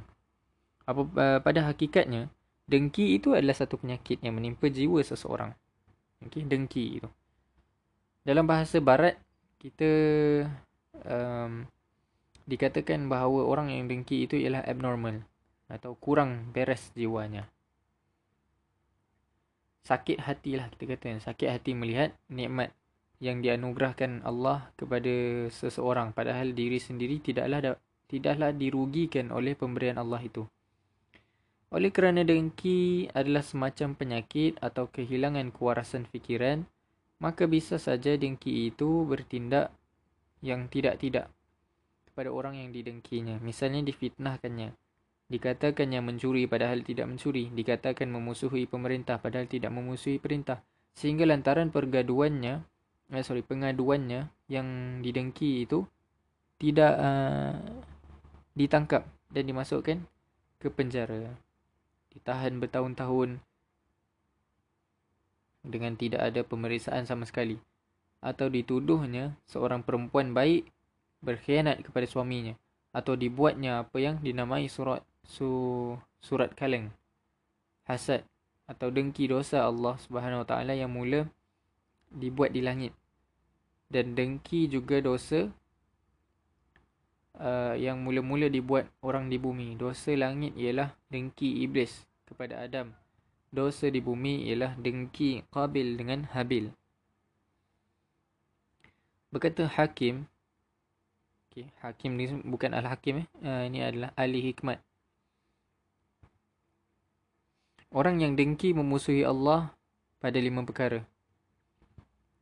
Benci kepada Allah mengapa memberi nikmat kepada orang lain. Itu yang pertama. Yang kedua, sakit hatinya melihat pembahagian yang dibahagi Tuhan. Okay, seakan-akan dia berkata, mengapa dibahagi begitu? Kan? Itu yang kedua. Yang ketiga, dia menentang Allah kerana Allah memberi kepada siapa yang dikehendaki. Okay, yang keempat, dia ingin sekali juga uh, supaya nikmat yang telah diberikan Allah kepada seseorang agar dicabut Tuhan kembali. Dan yang kelima dia bersengkong, bersekongkol dalam memusuhi Tuhan dan musuhnya sendiri iaitu iblis. Ahli hikmat yang lain menulis pula tidak ada yang dapat uh, tidak ada yang akan didapat oleh orang yang dengki itu di dalam satu majlis selain dari sesal dan jengkel dan tidak ada yang akan didapatnya dari malaikat selain dari kutukan dan kebencian. Okey. Kemudian um, lanjut pula kita untuk masuk ke dalam pertanyaan ada persoalan benarkah Nabi Muhammad sallallahu alaihi wasallam pernah kena sihir? Kan? menurut yang dinukilkan dari As-Shihab As-Shihab As-Shihab dari kitab At-Ta'wilat karangan Abu Bakar Al-Assam dari hal peristiwa Nabi sallallahu alaihi wasallam kena sihir menurut beliau ini eh, hadis berkenaan Nabi sallallahu alaihi wasallam kena sihir itu adalah matruk matruk ni maksudnya ditinggalkan hadis ni ditinggalkan okey mesti ditinggalkan tak boleh pakailah maksudnya kerana kalau hadis demikian diterima, bererti kita mengakui bahawa apa yang didakwakan oleh orang kafir bahawa Nabi SAW kena sihir. Padahal yang demikian itu sangat bertentangan dengan nas yang ada dalam Al-Quran sendiri. kan? Allah kata, Wallahu ya'simuka minan nas. Allah memelihara engkau dari manusia. Kan? Dan firman Allah lagi, Wala yuflihu sahiru haythu ata dan tidaklah berjaya kurang uh, tukang sihir itu bagaimanapun datangnya. Dan lagi kalau riwayat hadis itu diterima, bererti kita menjatuhkan marhab, martabat nubuwah. Dan lagi kalau hadis itu dibenarkan, bererti bahawa uh, sihir bisa saja membekaskan kepada nabi-nabi dan orang-orang yang soleh yang bererti mengakui demikian besar kekuasaan tukang-tukang sihir yang jahat itu sehingga dapat mengalahkan Nabi sallallahu alaihi wasallam dan semua itu tidaklah benar. Dan orang kafir pun dapat saja merendahkan martabat Nabi sallallahu alaihi wasallam dan orang-orang soleh itu dengan mencap. Ha, mereka itu eh, sorry dengan mencakap mereka itu kena sihir. Ya, betul lah mencap, mengecup. Mengecup mengatakan bahawa mereka itu, Nabi-Nabi dan orang soleh itu kena sihir. Dan kalau benar hal ini terjadi, nescaya benarlah dakwa orang-orang kafir. Dan dengan demikian jelaslah Nabi SAW ada aibnya. Dan ini adalah tidak mungkin. Sekian disalin dari At-Ta'wilat buah tangan Abu Bakar Al-Asam. Hadis Nabi kena sihir ini termasuk dalam catatan sahih yang diriwayatkan dalam Bukhari dan Muslim yang berasal dari uh, Aisyah bahawa dia uh, beliau sallallahu alaihi wasallam pernah disihir oleh seorang Yahudi dari dari Bani Zuraiq. Namanya Labid bin Al-Asam. Okey. Labid ibn al-Asam. Eh, sorry, Asam. Dikatakan dalam hadis itu bahawa Nabi SAW merasa seakan-akan beliau berbuat sesuatu padahal tidak pernah diperbuatnya. Demikianlah beliau merasakan beberapa lamanya sampai satu waktu Nabi SAW berkata kepada Aisyah, Ya Aisyah, aku diberi perasaan bahawa Allah memberi fatwa kepadaku um, meminta fatwa kepadanya. Okay, maka dat, uh, sorry, Allah memberi fatwa kepadaku pada perkara yang aku meminta fatwa kepadanya. Ha, maka datanglah kepadaku dua malaikat yang seorang duduk di uh, sisi kepalaku dan seorang lagi duduk di sisi kakiku. Lalu berkata yang duduk di uh, kepalaku tu kepada yang duduk di kakiku. Orang ini diobatkan orang. Kan? Orang ni dah kena sihir dah ni. Kan? Uh, dia tanyalah, dia tanya. Orang ni kena sihir ni. Kan? Kawannya bertanya, siapa yang menyihirnya? Yang di kepala menjawab, Labid bin Al-Asam. Kawannya bertanya, dengan apa? Yang yang kat kepala tu kata, pada kudung rambutnya ada patahan sihir dan penutup kepala lelaki dihimpit dengan batu dalam sumur Zir Auran.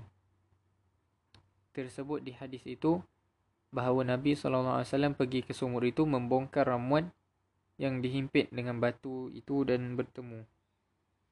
Dalam riwayat Ibn Abbas bahawa Rasulullah SAW menyuruh Ali bin Abu uh, Ali bin Abu Talib dan Zubair bin Al-Awwam dan Ammar bin Yasir memeriksa sumur itu dan mencari ramuan tersebut. Lalu ditimpa air sumur itu dan diselami ke bawah sampai bertemu bungkusan ramuan tersebut yang dihimpit dengan batu. Yang bertemu dalam kain uh, kasar bungkusan itu ialah guntingan rambut Nabi SAW. Patahan uh, sihir beliau dan sebuah potongan kayu yang diikat dengan sebelas buah ikatan dan di tiap ikatan itu ditusukkan jarum. Lalu diturunkan Allah ke, uh, kedua surah ini jumlah ayat keduanya Al-Falaq dan An-Nas ialah 11 ayat pula. Tiap-tiap satu dibaca dicabut jarum dan dibuka buhulnya. Dan uh, tiap satu jarum dicabut dan satu buhul diungkai terasa satu keringanan oleh Nabi SAW sehingga sampai diuraikan wuhul dan dicabut jarum yang sebelas itu. Dan terasa oleh Nabi SAW bahawa beliau sembuh sama sekali.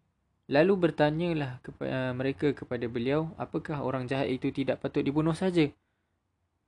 Beliau menjawab, Allah telah menyembuhkan aku. Aku tidak suka berbuat jahat kepada orang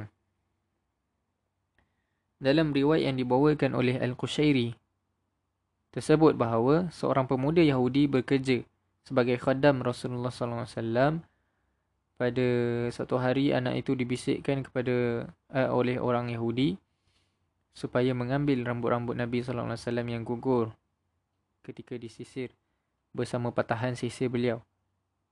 Kan? Lalu diserahkannya kepada yang menyuruhnya itu.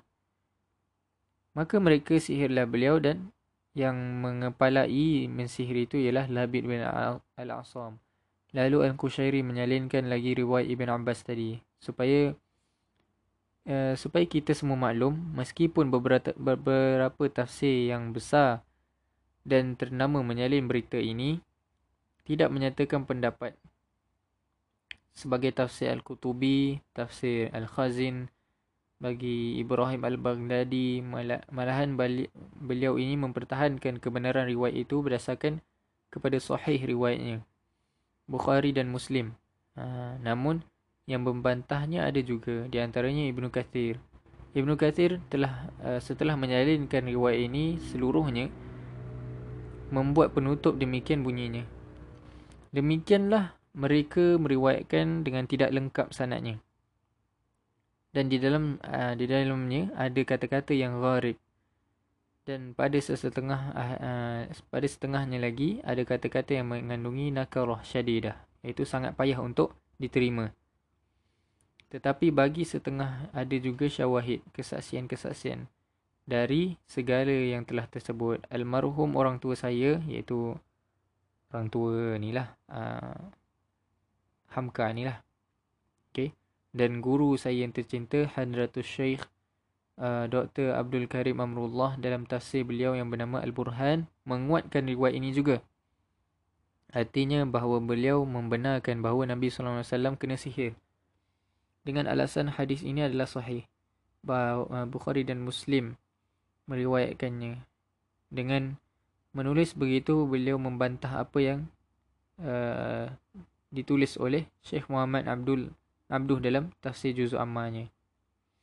Kerana Syekh Muhammad Abduh menguatkan juga sebagai yang tersebut dalam kitab At-Ta'wilat, buah tangan uh, Abu Bakar Al-Asam yang telah kita salinkan di atas tadi kan? Bahawa tidaklah mungkin nabi itu atau rasul itu ataupun orang yang soleh terkena sihir kan? Berdasarkan firman Allah tadi yang kita dah baca juga bahawa tidak mungkin sihir dapat mengenai seorang itu kalau Allah tak izinkan. Dan terhadap rasul-rasul sudah dipastikan Allah uh, bahawa sihir itu akan gagal walau dengan cara mana pun datangnya maka penafsir yang sezaman dengan kita ini menolak hadis itu. Walaupun sahih. Bukhari dan Muslim meriwayatkan ialah Syekh Muhammad Abduh dalam juzuk amalnya. Al-Qasimi dan dengan tafsir Mahasinut Ta'wil. Ha, yang terkenal. Yang dan, dan yang terakhir ialah Said Qutub dengan tafsir Fizilal Quran. Menegaskan bahawa hadis ini adalah hadis ahad bukan mutawatir maka oleh kerana jelas berlawanan dengan ayat yang sarih dari Al-Quran tidaklah mengapa kalau kita tidak mempercayai bahawa Nabi wasallam bisa terkena sihir. Eh sorry tidaklah mengapa kalau kita tidak percaya ha, bahawa Nabi Muhammad wasallam bisa terkena sihir walaupun perawinya Bukhari Muslim. Beberapa ulama besar di antara Imam Malik bin Anas sendiri banyak mengatakan pendirian yang tegas menolak satu hadis ahad kalau berlawanan dengan ayat soreh. Misalnya, beliau tidak menerima hadis berjana dijilat anjing mesti dibasuh tujuh kali. Satu kali di antaranya Ha. Satu kali di antaranya dengan air tanah. Ini cerita pasal anjing lah kan. Jilatan anjing tu najis atau bukan. Okay ulama yang banyak mencampurkan filsafah falsafah uh, dalam tafsirnya atau memandang uh, segala soal dari segi falsafah dalam ilmu alam iaitu Syekh Tontawi jauh hari menulis uh, tentang hadis Nabi terkena sihir itu. Demikian segolongan besar ahli menolak hadis-hadis ini dengan dan menetapkan sebagai merendahkan martabat nubuat dan sihir yang menyebabkan Nabi SAW merasa seakan-akan dia berbuat sesuatu padahal dia bukan berbuat adalah amat bertentangan dengan kebenaran. Dipandang dari dua sudut. Yang pertama, Nabi SAW dapat kena sihir ini adalah menimbulkan keraguan dalam syariat. Kedua, sihir itu adalah pada hakikatnya tidak ada. Okay. Alasan ini alasan ini ditolak yang mempertahankan mereka berkata sihir itu tidaklah ada hubungan melainkan dengan hal-hal yang biasa terjadi saja. Panjang eh, panjang perbahasannya kat sini.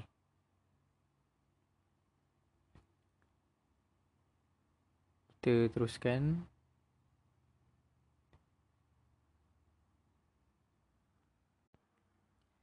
Oh, nampaknya selanjutnya adalah berkaitan dengan perbahasan tentang hadis uh, Nabi SAW pernah kena sihir ataupun tak Panjang juga sebenarnya Panjang uh, dalam dua muka surat Tapi tak apalah Saya rasa saya kita habiskan kat sini saja Sebab agak berat untuk saya ceritakan tentang uh, bacakan tentang um, hadis ni lah. Okay.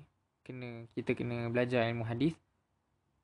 InsyaAllah. Tapi uh, yang saya boleh ceritakan kat sini adalah penulis ni. Penulis tafsir Al-Azhar ni.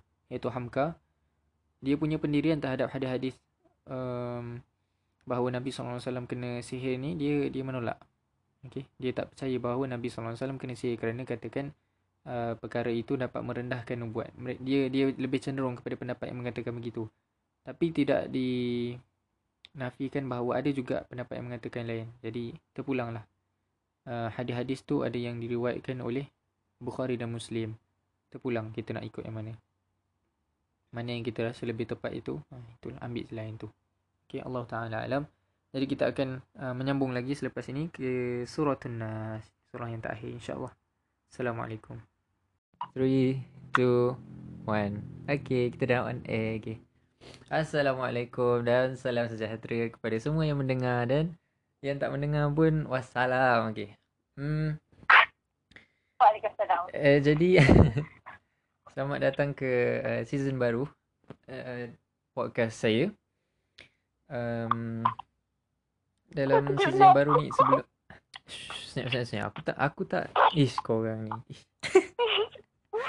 Aku uh, Dalam season 2 ni Kita nak bagi Teaser dulu lah. Kita nak bagi Macam mana perjalanan Untuk season 2 ni. Sebab Season 2 punya podcast Dia tak akan sama Macam season 1 Yang mana season 1 Kita buat um, Baca Tafsir Tafsir Hamka Hmm dan itu sebenarnya bukanlah objektif utama aku buat um, podcast ni sebenarnya. Uh, aku buat yang tafsir Hamka sebelum ni sebenarnya sebab uh, time tu aku rasa macam okay aku nak baca tafsir tu and why not aku share benda tu kan. Tapi hmm, tujuan utamanya adalah sebenarnya untuk melatih untuk melatih diri saya uh, untuk bercakap sebab siapa yang kenal saya dekat um, in real life uh, mungkin tahulah yang sebenarnya saya ni tak tak banyak cakap pun sebenarnya kan dia taklah taklah macam mana yang dia dia kalau baru kenal tu tak nak cakap lah okay. Saya hanya bercakap dengan uh, orang-orang yang saya kenal je lah, yang betul-betul rapat tu lah, banyak cakap. Kalau macam depan audience tu susah sikit. So untuk melatih diri saya lagi-lagi nak dan nak masuk degree ni kan kita kenalah melatih diri kita supaya nanti mudah lah untuk present ke apa ke. Jadi kita nak cuba platform podcast ni untuk bolehkan diri kita bercakap kan? Jadi sebelum apa-apa saya nak memperkenalkan kita punya member member baru podcast kita eh insyaallah um, yang pertama kita ada uh, Sarah Nama aku dulu Eh, tak boleh tak boleh. kan? Ha? Kita ada Sarah di, di situ, ada? Ya, ya, ada, ada. Sila perkenalkan dari mana anda. eh, tak payahlah kot. Oh, tak payah kan? Okay, okay, okay. Kan tak payahlah. okay. Yang kedua kita ada ahli panel kita yang ada kita ada kita ada siapa eh? Ah, Nadila Nadila. Ini rasa macam dekat forum kan? eh, ni tu. Kan tiba kan? Nadila, Nadila. Aduh. Hmm, itulah. Tak, Okey. panel. Forum. tak tak. Uh, untuk segmen uh, segmen pula untuk season 2 ni kita uh, kita tak kita tak buat pembacaan apa-apa buku lah kecuali kalau kalau aku rasa aku nak buat aku buat lah. Okey untuk tajuk-tajuk um, dalam se- season 2 ni pun tajuk-tajuk yang aku rasa aku nak dengar ha. benda yang iaitu uh, objektif kedua lah. Objektif kedua aku buat benda ni adalah untuk aku belajar satu benda baru.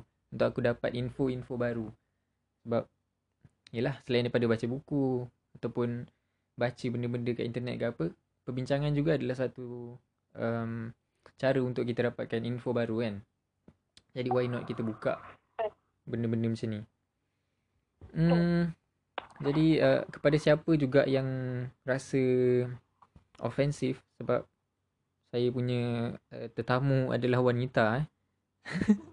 Bukan aku tak ada inisiatif untuk cari lelaki eh tapi aku dah tanya beberapa kawan-kawan aku yang rapat Aku dah tanya budak lelaki tapi tuan dah tak nak. Aku tanya Nasrul, aku tanya um, member rapat aku. Busy apa? Baik. Tak, kebanyakan dia orang malu. Tak nak cakap kan. Dia rasa macam... Macam sejak Kasha juga kan. Ah, Ah, biasa yelah, lah budak kat lelaki kan mana nak bercakap sangat. Mm-mm. Ah, aku- Budak mulut. Kan? So, aku je lah yang bercakap sendirian kan. Hmm.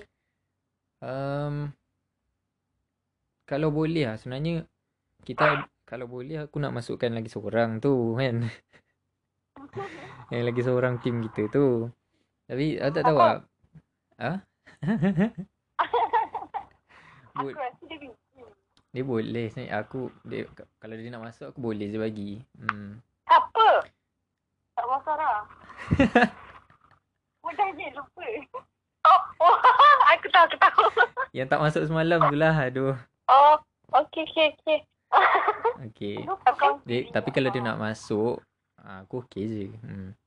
Cuma aku aku tak sure lah. Aku tak masukkan dia hari ni sebab aku pun tak tahu dia nak masuk ke tak. Mungkin esok ke aku tanya dia lah untuk next kena tanya- episode. Dia kena, kena tanya dulu. Dia kena on the spot. Kan? Dia takut dia cari semalam. Yes. Tiba busy lah apa. Okey. Jadi untuk season 2, kita punya perjalanan je lah. Kita punya apa lah panggil? Format. Yes, format kita punya podcast ni adalah macam siapa yang kat luar sana pernah um, ambil test uh, speaking muat, dia ada kita punya podcast ni kira macam sek, uh, section B. Section B of muat speaking tu tapi Oh, yes, tapi santai lah, santai. Hmm. Di mana okay sebab kita kan kita kan buat ni kita bukan jumpa depan-depan kan. Aku call korang kan. Ha. Kita semua tengah OTP so uh, macam Nadila pun dia punya line dia macam kita tak apa-apa dengar kan. So setiap orang tu mungkin kita akan bagi masa lah untuk jelaskan kan. Kita akan jangan lah seorang cakap lepas tu seorang lagi nak cakap kan. So Aku tak takut. Alamak. nervous. Yes. Uh, let lah santai-santai kan. Kita bagi kita bagi orang dengar uh, orang cakap and kalau kita nak bercakap juga kita mencelah lah kan padan ke Angkat apa tangan. ke. Angkat tangan tu baik kau angkat kaki kita memang tak dengar. Nampak. Tak nampak lah. Entahlah okay. Um, dan kita punya apa lagi ah bahasa bahasa bahasa Bahasa yang baik-baik ya. Hmm, bahasa yang baik-baik lah of course lah. Uh, aku course. untuk untuk podcast ni aku lebih selesa untuk guna kawaku kan sebab kita pun dah Yes, biasa sir. kawaku. Hmm. Hmm. Ya dan yang selebihnya kita gunakan bahasa presentation lah. Tak ada mencarut. Okay. Tak ada Hmm. benda-benda macam tu. Okay, uh, so dah dah 7 minit eh. 7 minit bercakap. Hmm. Apa lagi eh? Apa topik kita malam ni? Oh, nak buka topik terus kan? Hmm. Sebenarnya ada topik hari ni tapi kau rasa nak buka ke? Topik. topik tu Topik apa? Topik yang ringan lah. Um, Kalau topik yang aku boleh aku lah. kalau boleh aku nak one. Alright, so untuk malam ni kita punya tajuk um,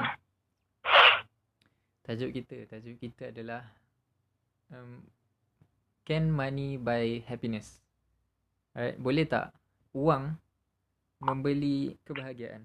Okay, macam kita tahu kan, duit adalah salah satu um, keperluan juga lah zaman sekarang ni kan. Walaupun dia taklah termasuk dalam keperluan sains ataupun ya sebab kalau kita belajar sains keperluan tu adalah um, shelter, food, um, drink and air semua benda benda yang perlu untuk hidup tapi zaman sekarang duit pun perlu untuk hidup lah sebab kita nak beli shelter, kita nak beli uh, makan, minum semua kan.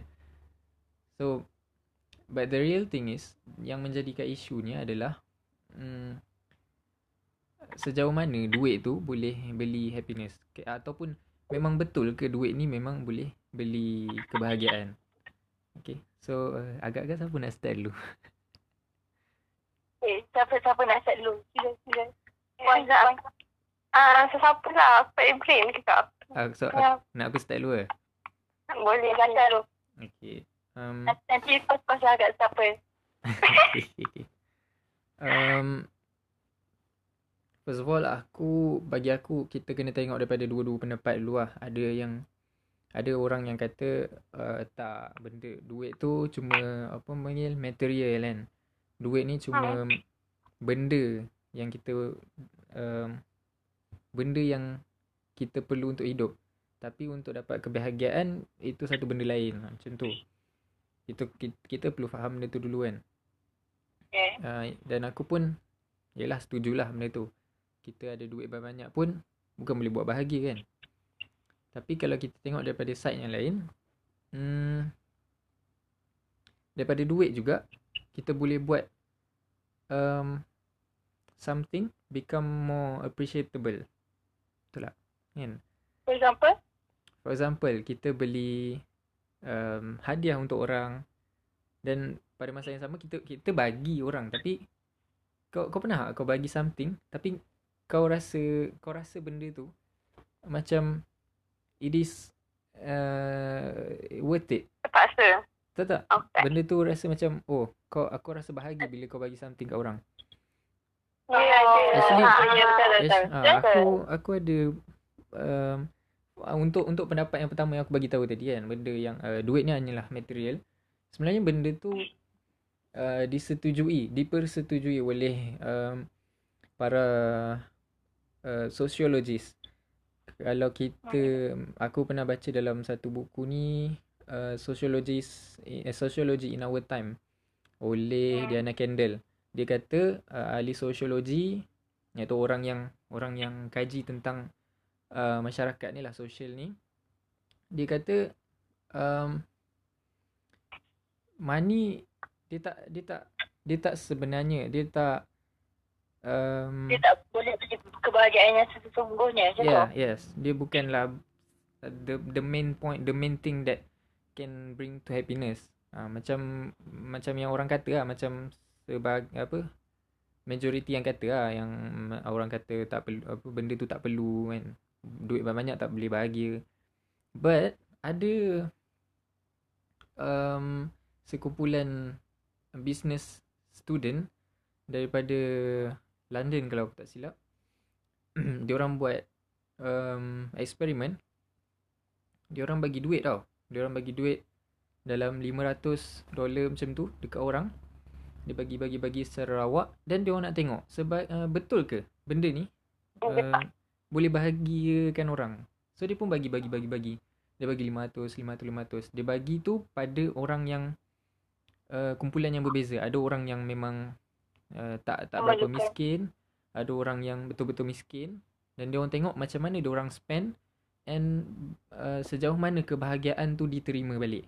Dan dia orang dapati um, ada orang bila ditanya kan apa yang kau buat dengan 500 tu dia kata oh saya beli macam-macam. Saya beli um, saya beli makanan saya beli ada yang kata saya beli makanan banyak sampai ben, apa sampai dah tak cukup tak cukup pinggan nak makan kan. Ada yang saya ada yang kata saya buat beli top up game. Ada yang kata saya beli baju saya beli fashion. Saya habiskan duit tu dalam masa sehari dalam buat benda tu lah. And diorang ukur um, diorang punya tahap kebahagiaan tu macam mana? Okay. on, on the other side ada pula orang yang miskin yang diberikan 500 tadi um, dan ditanyakan apa dia buat dengan 500 tu dia kata oh saya belikan makanan untuk jiran saya. Saya belikan uh, wang tadi untuk dana untuk donation. Dan macam-macam.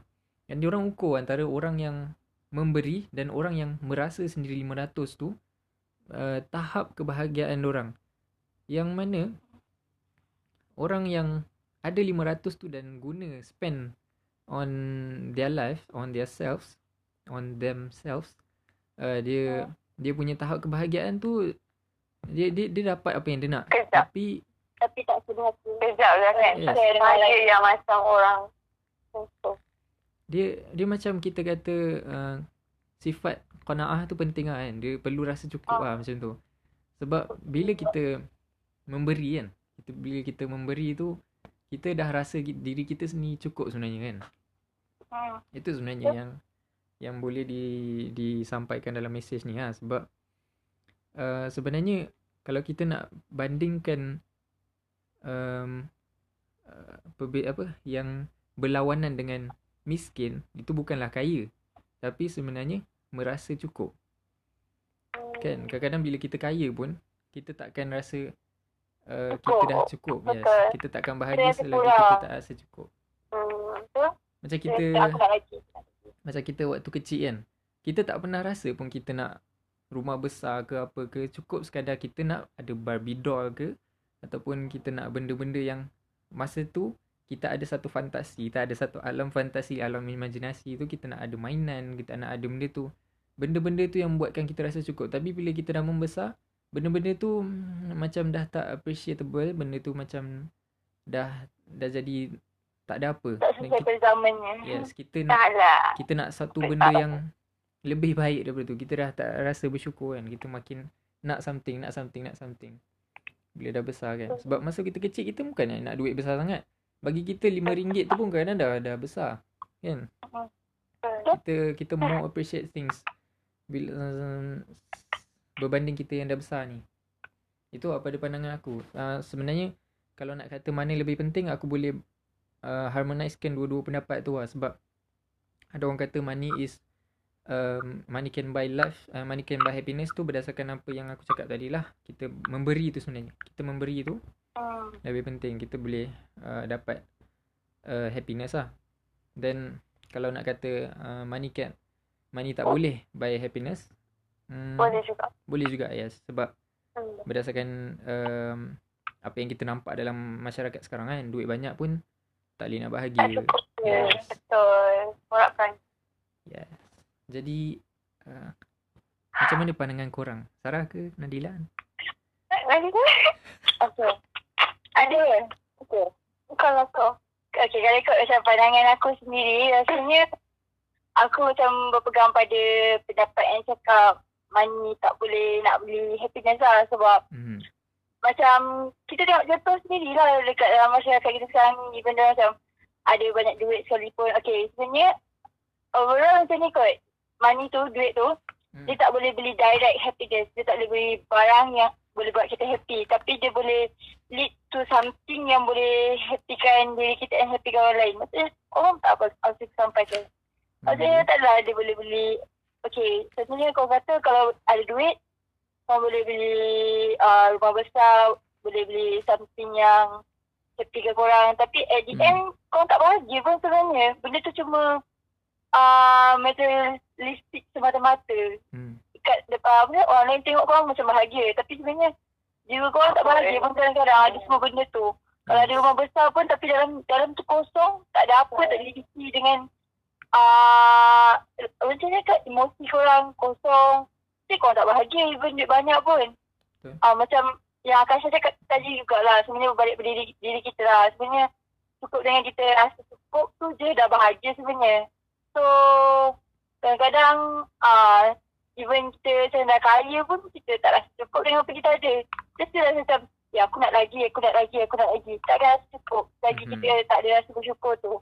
So rasanya macam kalau dah rasa bersyukur uh, dengan duit yang dah sedia ada tu pun rasanya dah boleh bagi korang kebahagiaan dah pun sebenarnya. Dia Right. bukannya kita pada duit banyak ke duit sikit ke. Uh, Faham. Betul lah kot. Faham tak kata? Faham. Kan? Ah, okay. Kalau salah macam ni? Poin aku pun semua korang dah ambil. Wah, wah mudahnya dia buat kerja. Wah. Benar kan? Wah, dah okey Point of view. habis dah podcast. Okay, point, point of view. Maksudnya, ah. boleh je kau nak bersetuju dengan duit tu boleh kebahagiaan, boleh beli kebahagiaan. Jadi macam kau nak aiskrim. Lepas tu kau tak ada duit. Tak bahagia juga. And kalau ada duit, kau boleh beli aiskrim and kau bahagia. Yes. Oh, so Hmm, dia, betul. dia maknanya eh, tak semestinya lah kita kita memberi tu untuk dapat bahagia kan. Kadang-kadang kita sendiri pun Hmm. boleh rasa bahagia juga dengan duit tu. Ya, saya setuju. Ha, Sebab bagi aku pun macam duit ba- beli happiness tu pun macam tak juga sebab ada je orang miskin yang tak ada duit pun boleh je bahagia Betul. kan. Betul? So based on orang tu lah. Kalau betul lah kata Najila tadi based on orang tu. Ikut dia orang lah. Kalau dia orang rasa macam duit boleh bawa bahagia lah. Bahagilah. Kalau tak Tapi tak tak kebahagiaan nak tu duit kan? pun. Ha. Hmm. Tapi kebahagiaan macam mana eh? Kita sendiri yang tentukan. Ha, kita sendiri yang ni. Apa yang dia orang nak. Hmm. Jadi oh, dah. uh, kita ada kita ada soalan kedua lah kan. Kalau duit bukanlah faktor utama untuk bahagia, apa dia pada Hmm. kau ah? Bukan faktor utama. Hmm. Sarah macam mana Sarah? Kata, okay, katalah ada ada apa um, Baik kita orang tak curi point kau, kau start dulu. katalah Ah, okay, uh, kau nak pilih teruskanlah, teruskan. uh, ada calon suami kan apa yang nak memba- membahagiakan kau tu adakah duitnya adakah rupanya Ah. Salah. Lepas tu, hmm, tak, tak lah. Ataupun Tapi bukan kalau kita bukan kalau bukan tengok. suami pun lah Ah. uh, apa apa-apa je lah yang dalam dunia ni yang kau rasa benda tu boleh buat kau bahagia Ah. kawan Benda ke Ah, aku rasa family. family Oh, family, kawan. Itulah yang aku rasa macam kalau dia orang tak ada, aku maybe aku tak boleh kot macam nak bahagia. Sebab aku rasa aku akan jadi kosong bila dia orang tak ada. Hmm. Tak kisah apa nanya duit banyak ke tak apa. Asalkan dia orang ada dekat always ada dengan aku. Ah, sweetnya aku. Wih. Saya macam korang kan tengok aku ingat korang tahu. Hmm. aduh So, macam kalau korang ada pun, kalau macam tiba-tiba kan aku kan, aku macam duit aku tak ada. Tapi bisa tiba aku tengah sedih ni korang tiburkan aku. So, aku rasa tu maybe one of the happiness that I got. Ah, I get lah. Kawan lah kan. Ah, yeah. So, support daripada family dengan kawan.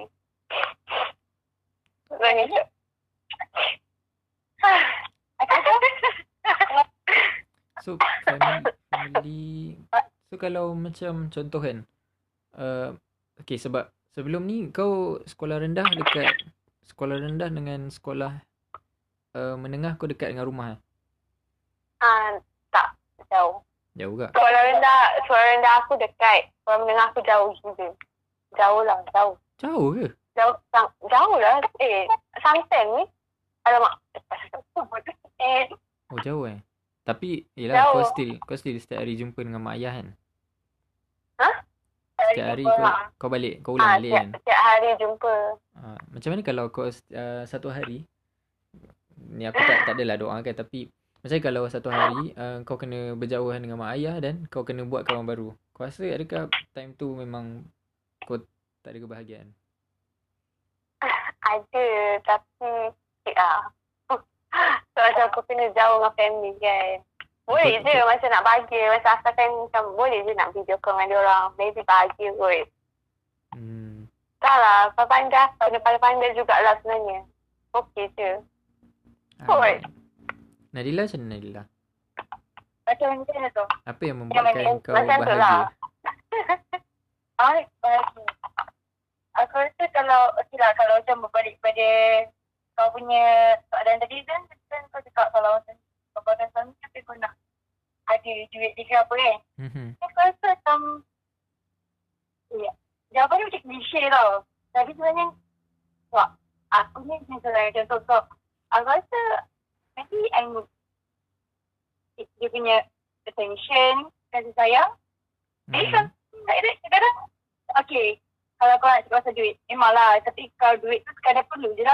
Mhm. yang Hmm. Untuk menampung keperluan hidup Tu memang perlu lah Tapi kalau Yang berlebih-lebihan Sebab macam Ada lelaki yang Dia struggle lah Dia struggle cari duit Untuk Support hidup dia Sampai dia lupa Attention tu Isteri dia Punya masa Untuk anak-anak dia Kadang Mhm. benda tu Benda tu penting tau Benda tu sebenarnya yang boleh buat kita bahagia Kadang tak cukup dengan kau bekalkan duit untuk anak-anak kau je tau ah, Anak-anak pun macam Isteri pun nak Masa Sekarang terlalu sibuk Ada orang kat Sekarang Pergi kerja Tak jumpa dengan family Balik family dah tidur So mana datang kebahagiaan Tak cukup Betul, dengan betul. duit semata-mata Ma- Masa kasih sayang tu penting Tak makna kau bagi duit tu kau tak sayang family kau tak ada lagi tu Tapi Uff. zaman sekarang ni Ah, faham tak? Ramai yang kekurangan kasih sayang. So, ada yang nak lagi buat bahagia ke sayang kot. Itulah. Sayang. Tu nasihat kepada Kedah ke sana? Eh, tak. begitu. Eh, eh, eh. Eh, Siapa yang bukan ada ni? Boleh ambil take note eh. Alright. Alright. Um,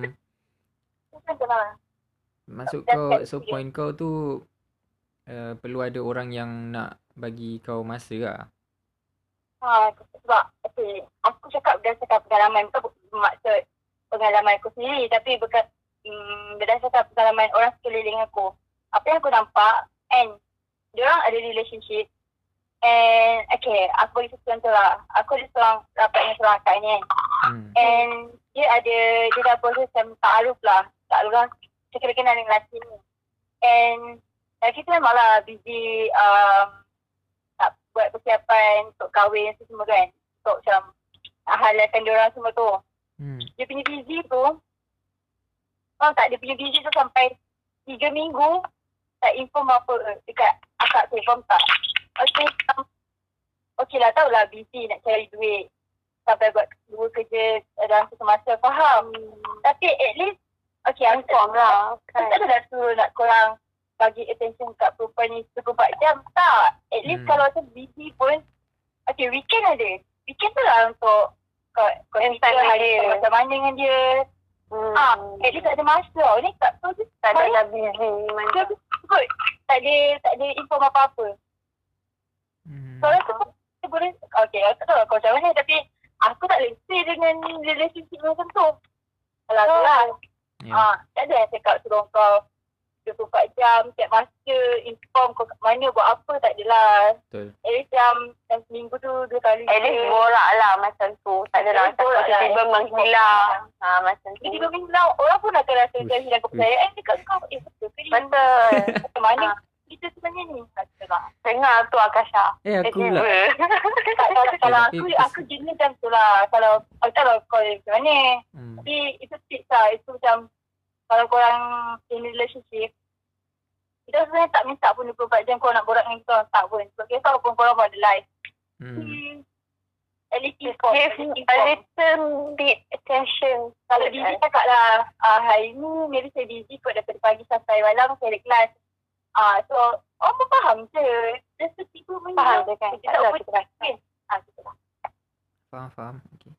Tapi kalau aku personally aku bukan jenis yang bagi aku lah kalau aku ada ah, tak tahu macam mana sebab uh, dulu dulu aku pernah ada awek tapi um, time tu aku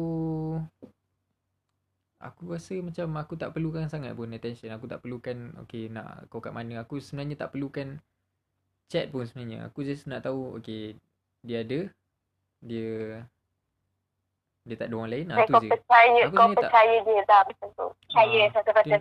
Even kalau dia nak keluar dengan kawan lelaki pun kan, aku tak kisah pun. Tak wish ni, ni macam nak buat tajuk baru tu. Ni, ni tajuk minggu depan aku. Ah, tu dia dah mula masuk dah. Tajuk lain. Okey, Ah, tajuk, tajuk minggu depan Dia kita buat tukar tajuk ni. topik-topik. Okay. Minggu depan topik menarik. Alright. Jadi, Satu topik je ya hari ni. Menarik topik minggu depan. Jangan terlebih-lebih topik lah. Alright. Uh, aku lah. Okay. Uh, point aku, uh, turn aku.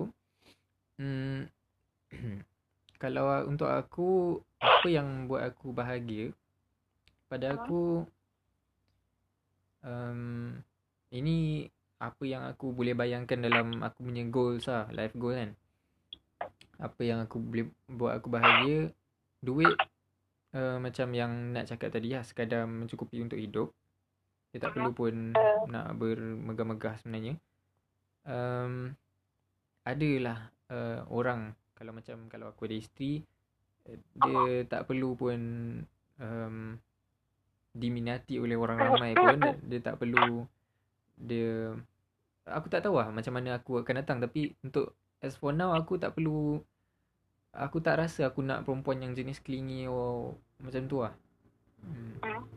lepas tu um, orang di sekeliling aku lah yang membuatkan aku bahagia juga mak, mak ayah aku uh, kawan-kawan and orang yang selalu menasihati aku. Benda-benda tu um, kadang-kadang kita terlepas pandang kan orang yang selalu nasihatkan kita. Um, sebenarnya orang yang membuatkan kita improve diri kita kan. Dan juga orang yang selalu kita bagi tu sebenarnya. Apa yang kita harapkan kepada orang. Kita bagi duit ke apa ke apa yang kita dah harapkan. Orang selalu Kadang sharing is caring. Okay. Sebab tu kita rasa dengan bagi orang dia buat kita bahagia. Sebab kita share kita Betul. kan. Yes. Yang bila tengok orang senyum, sebenarnya itu adalah kebahagiaan yang Itulah kebahagiaan kita sebenarnya. weh. tak. Bila tahu orang tengah sedih, and kau kita tahu tengah sedih, kau beri coklat. Kau tahu orang tu suka coklat kan. Dia boleh senyum. Macam Yes. eh, Dia, dia macam achievement kan. Dia Rasa, macam- wish, ah, aku dah buat dia senyum balik tu.